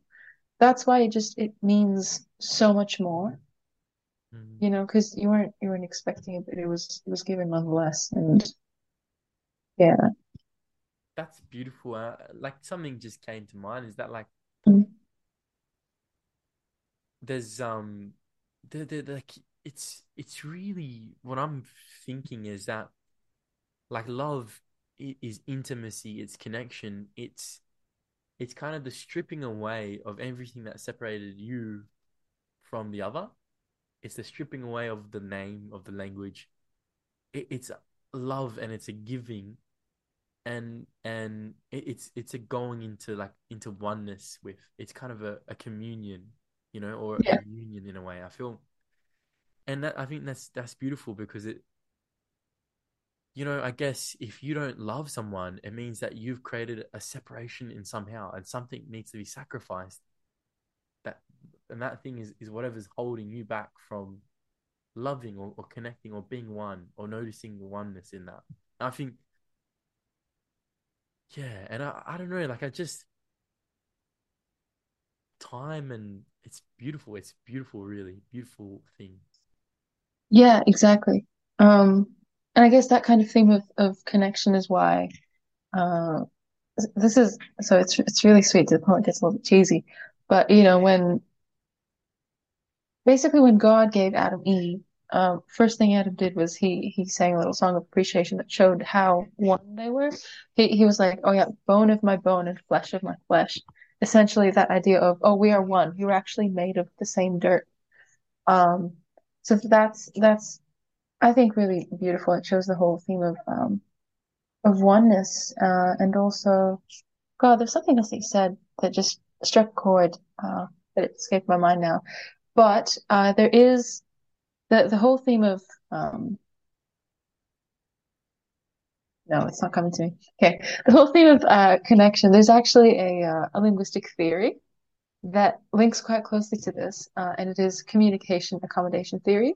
Um, I think this uh, was so. I think Howard Giles came up with this term, uh, but essentially, it's when you like someone, you feel connected to them, you're more likely to converge with them Mm. linguistically. So you'll start speaking kind of the same, whether that's using the same words or pronouncing a specific word in a certain way to match their speaking style a little more.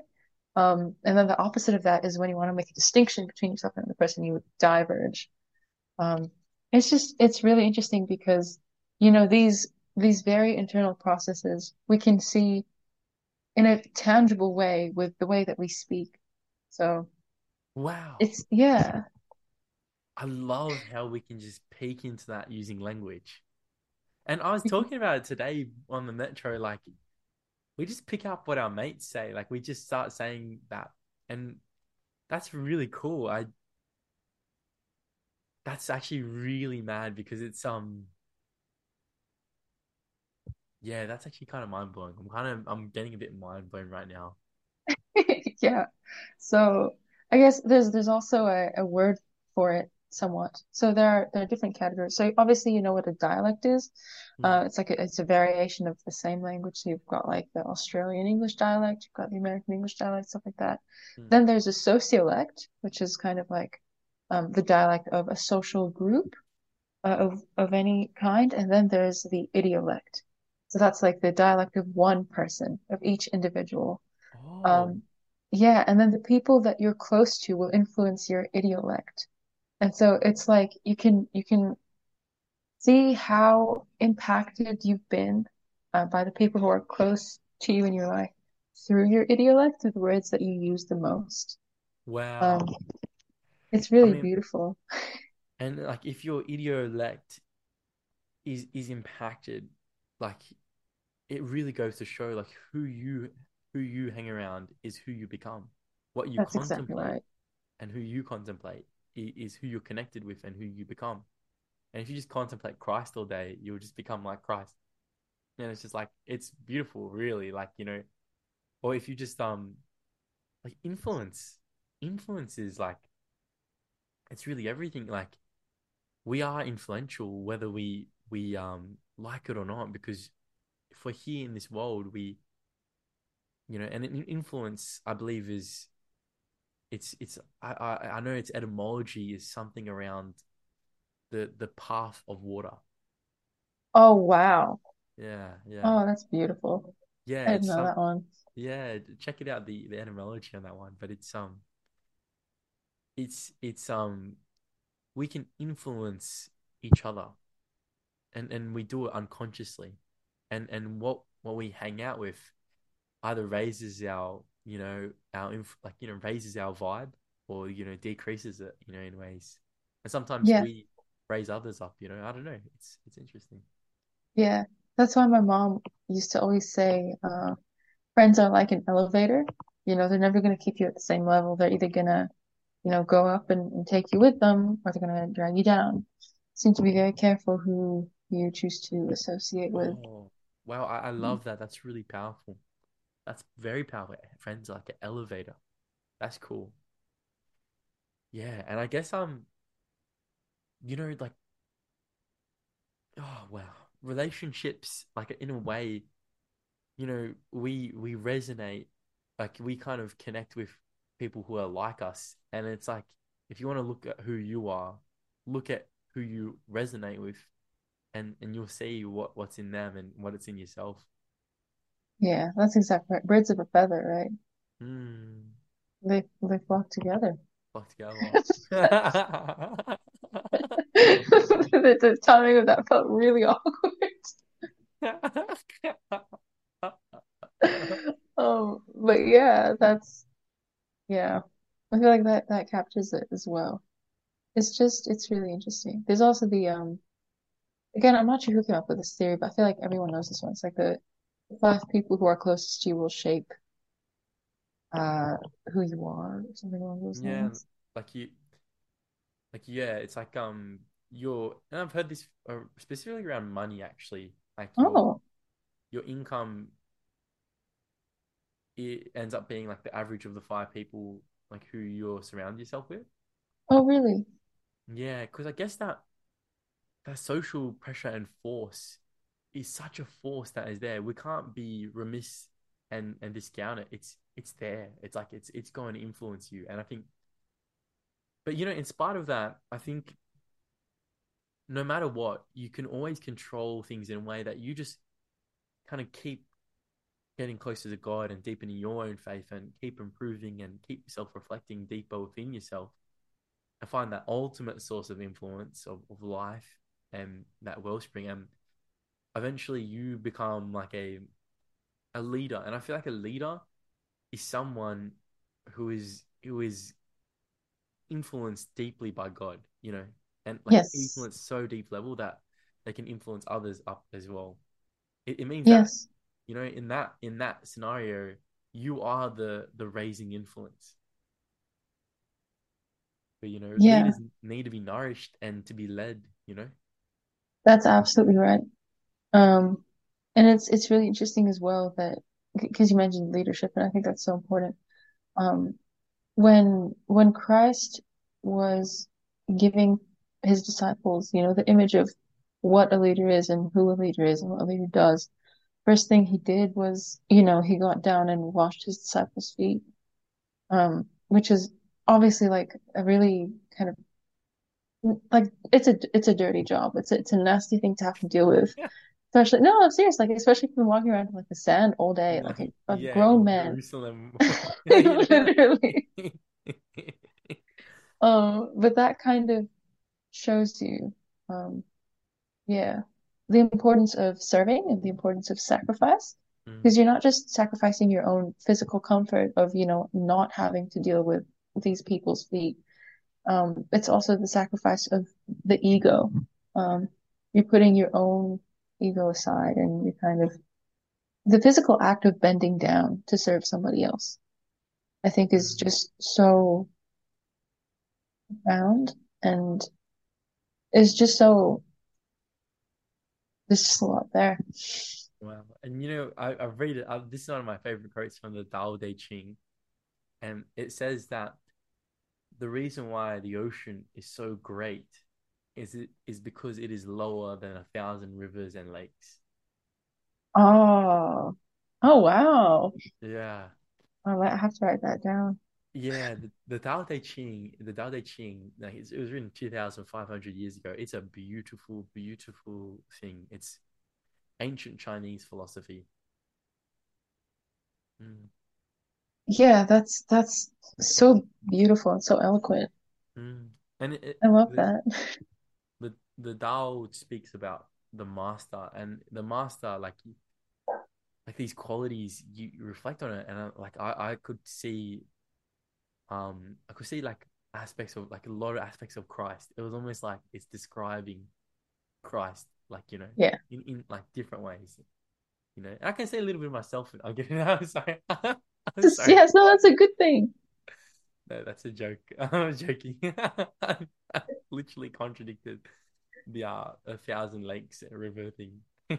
Yeah, well, yeah. it's um, it's it's beautiful. I think you know if we if we strip it down, it's like like what what impact did we have on on life on on the people around us and like who were we you know and and we have we have the ability to impact those around us and you know there's there's people in this world that we we got to care for you know I don't know Mm. No, you're you're absolutely right. Yeah, Mm, it's definitely something to uh reflect on. mm. Yeah. well well my final question my final question actually I'll give you two two kind of final questions as first of all what is wisdom to you I don't know how I haven't got around to it and um and then also if there's anything else that you'd like to express from your heart Um, okay. So what is wisdom to me? Well, the the Bible talks a lot about wisdom, doesn't it? Um, in in Proverbs and just throughout.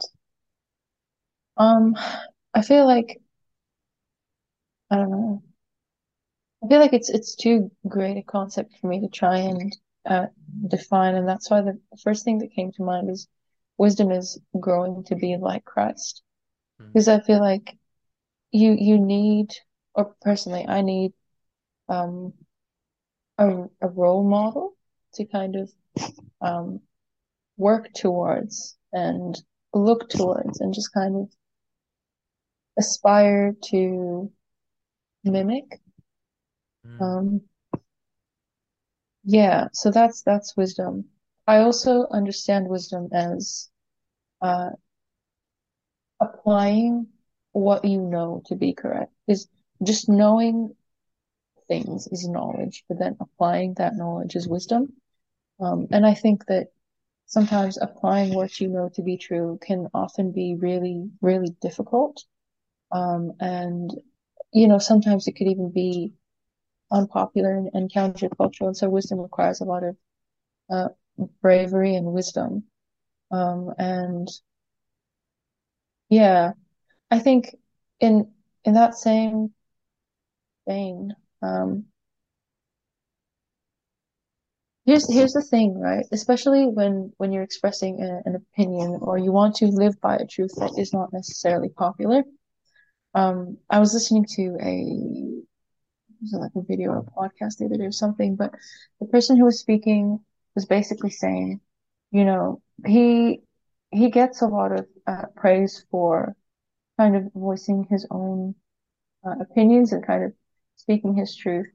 Um, and he and he gets a lot of comments saying like, "Oh, you're so brave" and stuff like that. And he was saying, "Well, actually, it's not that I'm brave; it's that I fear the alternative more." Um, and he was he was talking about this in the context of like um fearing God, not like being afraid of God, but in the context of like, you know, respecting God and being like, okay, well, am I am I more scared of how, you know, the people around me are going to see me? Or do I care more about the consequence of, you know, first of all, not not speaking out the truth in a situation where the truth needs to be spoken out, and two, um, like just having having God judge you instead of instead of people. You know, so it's like what is it what is it that you're selling and at what cost? You know, mm. like like are you gonna in Egyptian we have this phrase, it's like I think you probably have it in English as well, but it's like uh, which which means which translates to you're selling the expensive thing for a cheap thing. Um, so I think wisdom is knowing your priorities and having your um, moral standing and being firm on it. mm. Um, it's like, oh my goodness. So a couple of years ago, sorry, small digression. I went through I went through a uh, a really interesting country music phase. Go on. Oh. Bear with me. So there was this one song. I can't remember who it was by, um, but basically the entire thing was in this, you know, like Southern drawl. I love it. Uh, he was saying you've got to stand for something or you'll fall for anything. Anything. Um, and I think that that encapsulates wisdom pretty well. It's knowing what you stand for and applying it, um, being fearless and making sure that the thing that you're standing for uh, is grounded in in Christ. For me That's personally. that's beautiful. I really love that because it's it sounds like to me that wisdom is is understanding the grander perspective, understanding what's actually important. I think, and like the opposite of of, of someone wise is a fool, Yeah, and a fool just won't actually doesn't actually understand what they're doing. So it's a kind of exactly. you know, I think I like to contrast that. Yeah, That's really cool. I really, really love that. Summary, thank it's you. like understanding what's important, your moral stance, and sticking by that bravely and kind of truthfully, and Yeah, becoming more like Christ. exactly. And I feel like for for that to exist, this is why I personally, pers this is a personal choice. Don't go from my throat.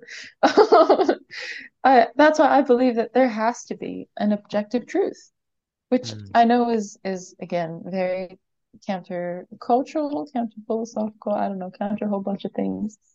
Um, but you you you need you need something that you can Anchor yourself to. exactly, exactly, and not just anchor yourself and refer back to, but also push against and have it push back at you. Like, well, Mm. why can't I do this? Why is this wrong? Well, this is why. And then something that kind of pushes you back in. You kind of need like a a, a boundary that can contain you, that you can safely challenge and push against and know that it's not going to move.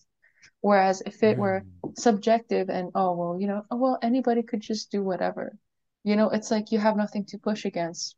And then things just get out of control and you just, you lose that feeling of, of safety and security. It's like, well, who do I go to to know the correct answer? It's like, well, actually, there is no co correct answer. Just like go nuts.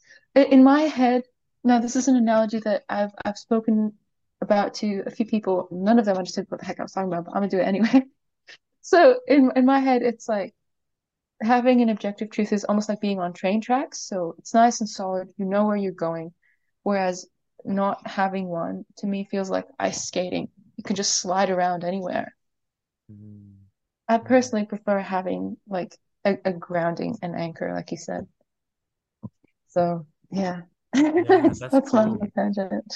No, that's cool. That's really cool. I um I think grounding is everything. There's this um get like you know Archimedes talks about give me a le lever large enough and I'll move the world. Yeah, Um one of the guys I listen to, Michael Neill, he says that but without a ground, you can't actually use a lever. A ground to stand on, you can't use a lever. And it's the grounding which is this so important because and even in metaphysics and epistemology, if you get something on the grounding of your understanding of your being of anything wrong, Mhm. your whole life will be a lie because it's built off something that's false. And false is fundamentally an illusion. But but what's solid, like if you look at your hand and you try to question your hand, like is this really here? Yeah, it's gonna be there. It's gonna be there. No matter how much you question it, it's just there. It just is the isness. I think I think it's so important to have that. I think that's really cool. Wow, that's a really beautiful, cool aspect of wisdom as well. I like that. I like that. Yeah, and Carol, was there just in general anything else that you'd like to express? Uh, my gratitude. Oh, oh Thank you for uh, thank you for having me on your podcast and thank you for chatting with me. It was honestly so great.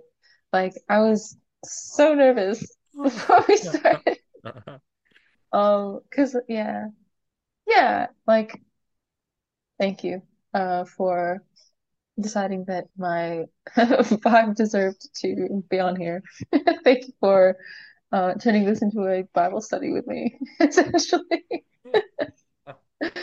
Oh, it was a lot of fun, and yeah, I'm I'm grateful that uh you're in my life and that we met through what was it, SBA, I think. Yeah, yeah, yeah. Yeah, yeah, just just a lot of gratitude. Yeah, no, like, I, thank you, Carol. Thank you for coming on. Thank you for taking the step. I've just had the most delightful conversation, and I don't always get to or really do express um my, you know, my faith. Really, I don't always, and I think that's something I um, you know, I could be doing better, really, and I, I just I so appreciate to be able to explore that and share that in just like a really honest and fun fashion and be on that same understanding, but to also be challenged as well. And I just thoroughly enjoyed our, our conversation. And, you know, I think my gut feeling, as always, was bang on.